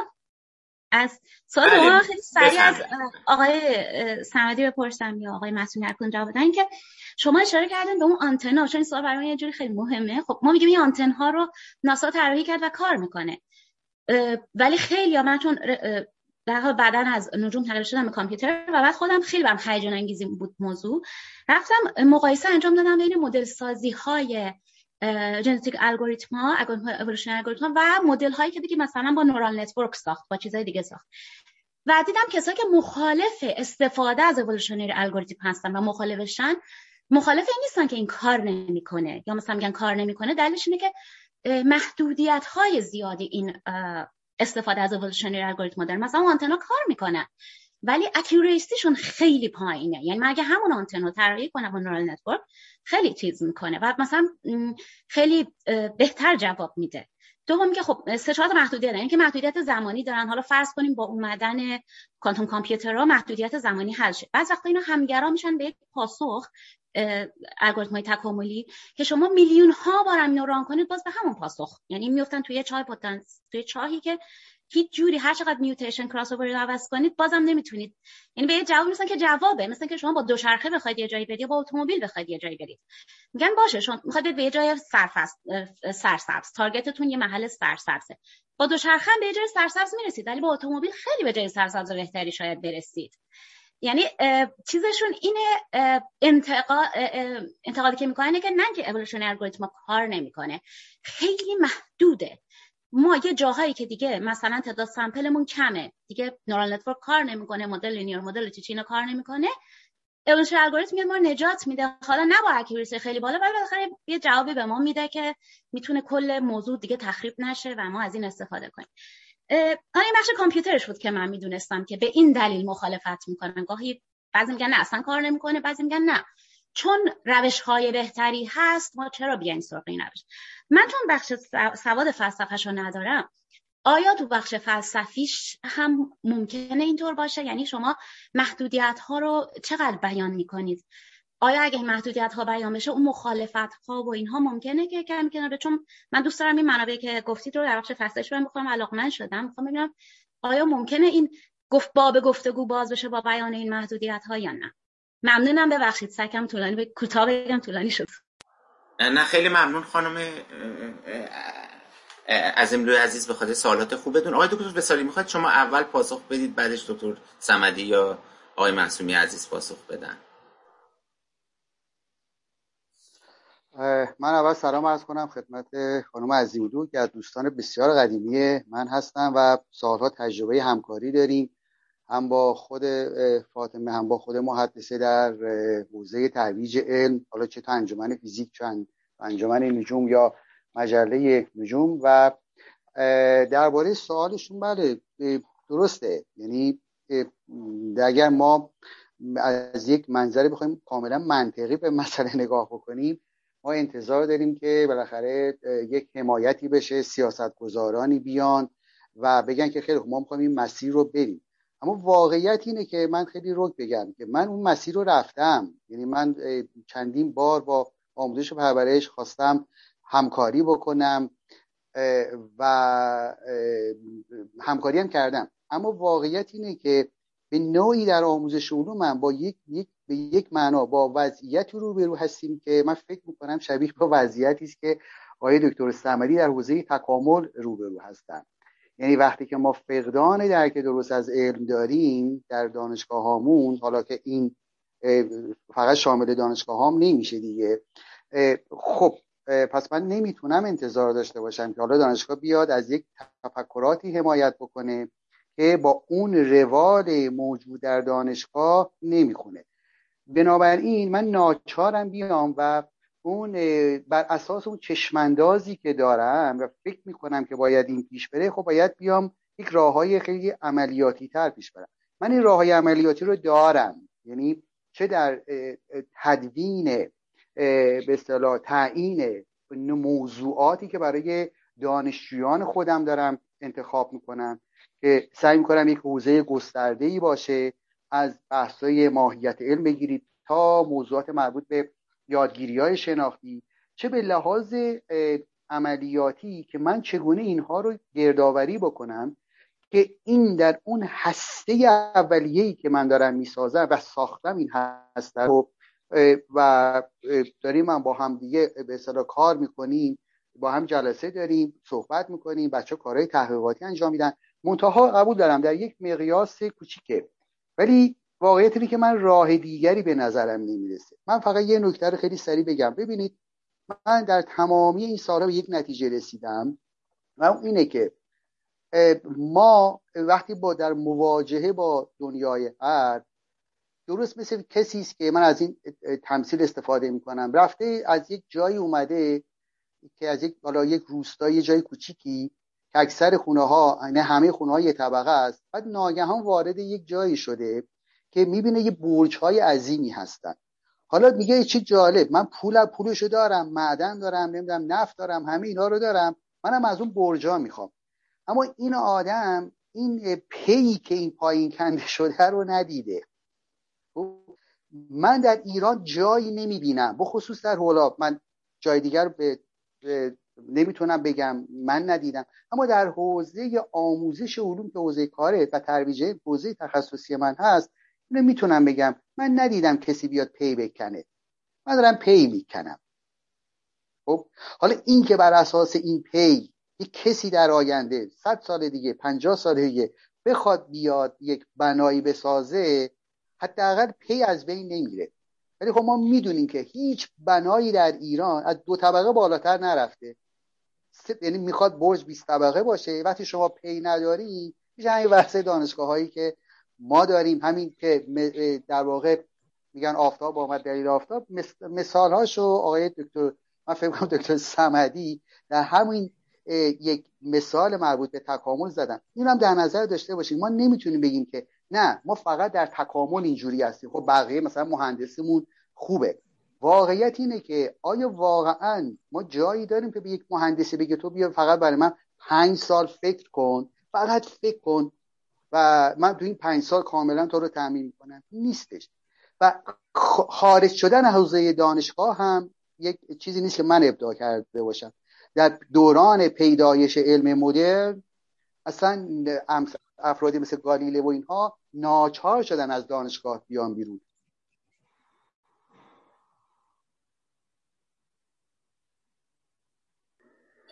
بله، خیلی ممنون آقای دکتر. فکر کنم قطع شدن آقای دکتر، ارتباطشون قطع شد. بله، علی ظاهر. به هر فکر کنم که من در محیط دانشگاه نه به اون معنا که بتونم این پی رو بکنم، نمیتونم این کار رو بکنم، گرچه تلاشم رو دارم میکنم و اما به هر حال من در حال کندن پی هستم و امیدوارم که یه پی بکنم که حالا شاید 50 سال دیگه، 100 سال دیگه یه کسی، من دلم خواست این پی رو یه کسی قبلا 50 سال 100 سال پیش این کارو میکرد، خب نکرده. بله بله، قبول دارم که کار بسیار بسیار سختی است و من راه دیگری نمی‌شناسم. خیلی ممنون آقای دکتر وصالی، ما تصدیق میکنیم به عنوان شاهد که واقعا شما در حال کندن پی هستید. فکر کنم خانم فاطمه هم همین امر رو تصدیق کنن. آقای دکتر صمدی فکر کنم سوال فاطمه خانم بیشتر مربوط به صحبت شما بود تا آقای معصومی. اگر شما هم یه پاسخ کوتاهی بدید چون حدود نیم ساعت هم از وقتمون گذشته، کمتر از 1 دقیقه. ببینید ما در مهندسی برای رسیدن به حل مسئله راه‌حل‌های متنوعی میتونیم عرضه کنیم. همه این راه‌حل‌ها هم در یک سطح طبعا نیستن. خود انتخاب طبیعی جالبه که اینجا بین اینها انتخاب انجام میده، یعنی از یک سطح بالاتر میان این راه‌ها همیشه طبیعی اونی که بهتره رو اونایی که بدتره رو در واقع حذف میکنه. گاهی به طور کامل حذف نمیشن. مثلا فرض کنید همین الگوریتم شما میفرمایید یه وقتی هستش که ما میخوایم خیلی سریع به یه جواب برسیم، جواب دقت جوابم برای من خیلی مهم نیست، میخوام یه روزی یه چیزی طراحی کنم. خب این در اینجا ممکنه بتونیم از این الگوریتم استفاده کنیم. به علاوه فقط من یه نکته هم بگم، تخصص بنده، من فلسفه خوندم ولی بعداً از اونجایی که یه مقداری به ریاضی و این علاقه داشتم، من تفسیر معادله پرایس رو خوب کار کردم. یعنی اگر و حین تفسیر معادله پرایس بود که با این سر و کله این الگوریتم‌ها برام پیدا شد. یعنی من مستقلا خودم نیومدم این الگوریتم‌ها رو مطالعه کنم. اون درسی هم که برای بچه فنی مهندسی دادم یکتر تفسیر معادله پرایس بود که این معادله رو و به نظرم تفسیر این معادله خیلی میتونه درس آموز باشه برای اون دوستان مهندسیمون که به نظرشون اومد که یه چیزایی از توش در میاد که بتونن ازش استفاده کنن، وگرنه من حیطه تخصصی من نیست. خیلی ممنون آقای دکتر صمدی عزیز، از همگی تشکر میکنم. مطمئن هستم آقای دکتر سلطانی هم سوالات زیادی داشتن، حوزه تخصصی ایشون هم هست ولی متاسفانه فرصت نیست که ایشون سوالاتشون مطرح کنن. من از همه عزیزان کیارش صحبت کنه. ما امروز امیدوار بودیم که کیارش هم در بحث مشارکت بکنه، خیلی دوست داشتم. خیلی دیر شده و امیدوارم که در جلسات بعدی من خیلی استفاده کردم از صحبت دوستانی که صحبت کردن، با دقت گوش دادم، خیلی یاد گرفتم، خیلی سپاسگزارم. خیلی ممنون آقای دکتر آرامش از حضورتون. از همه عزیزان، دکتر صمدی عزیز، دکتر وصالی عزیز، آقای معصومی عزیز که نکات خیلی خیلی خوبی گفتن و از همه عزیزانی که شرکت کردن، پرسش کردن، ممنونم. و حالا ما فایل صوتیشم رو میذاریم توی کانال گروه که دوستان میتونن استفاده بکنن. بازم خیلی خیلی متشکرم از حضور همگی.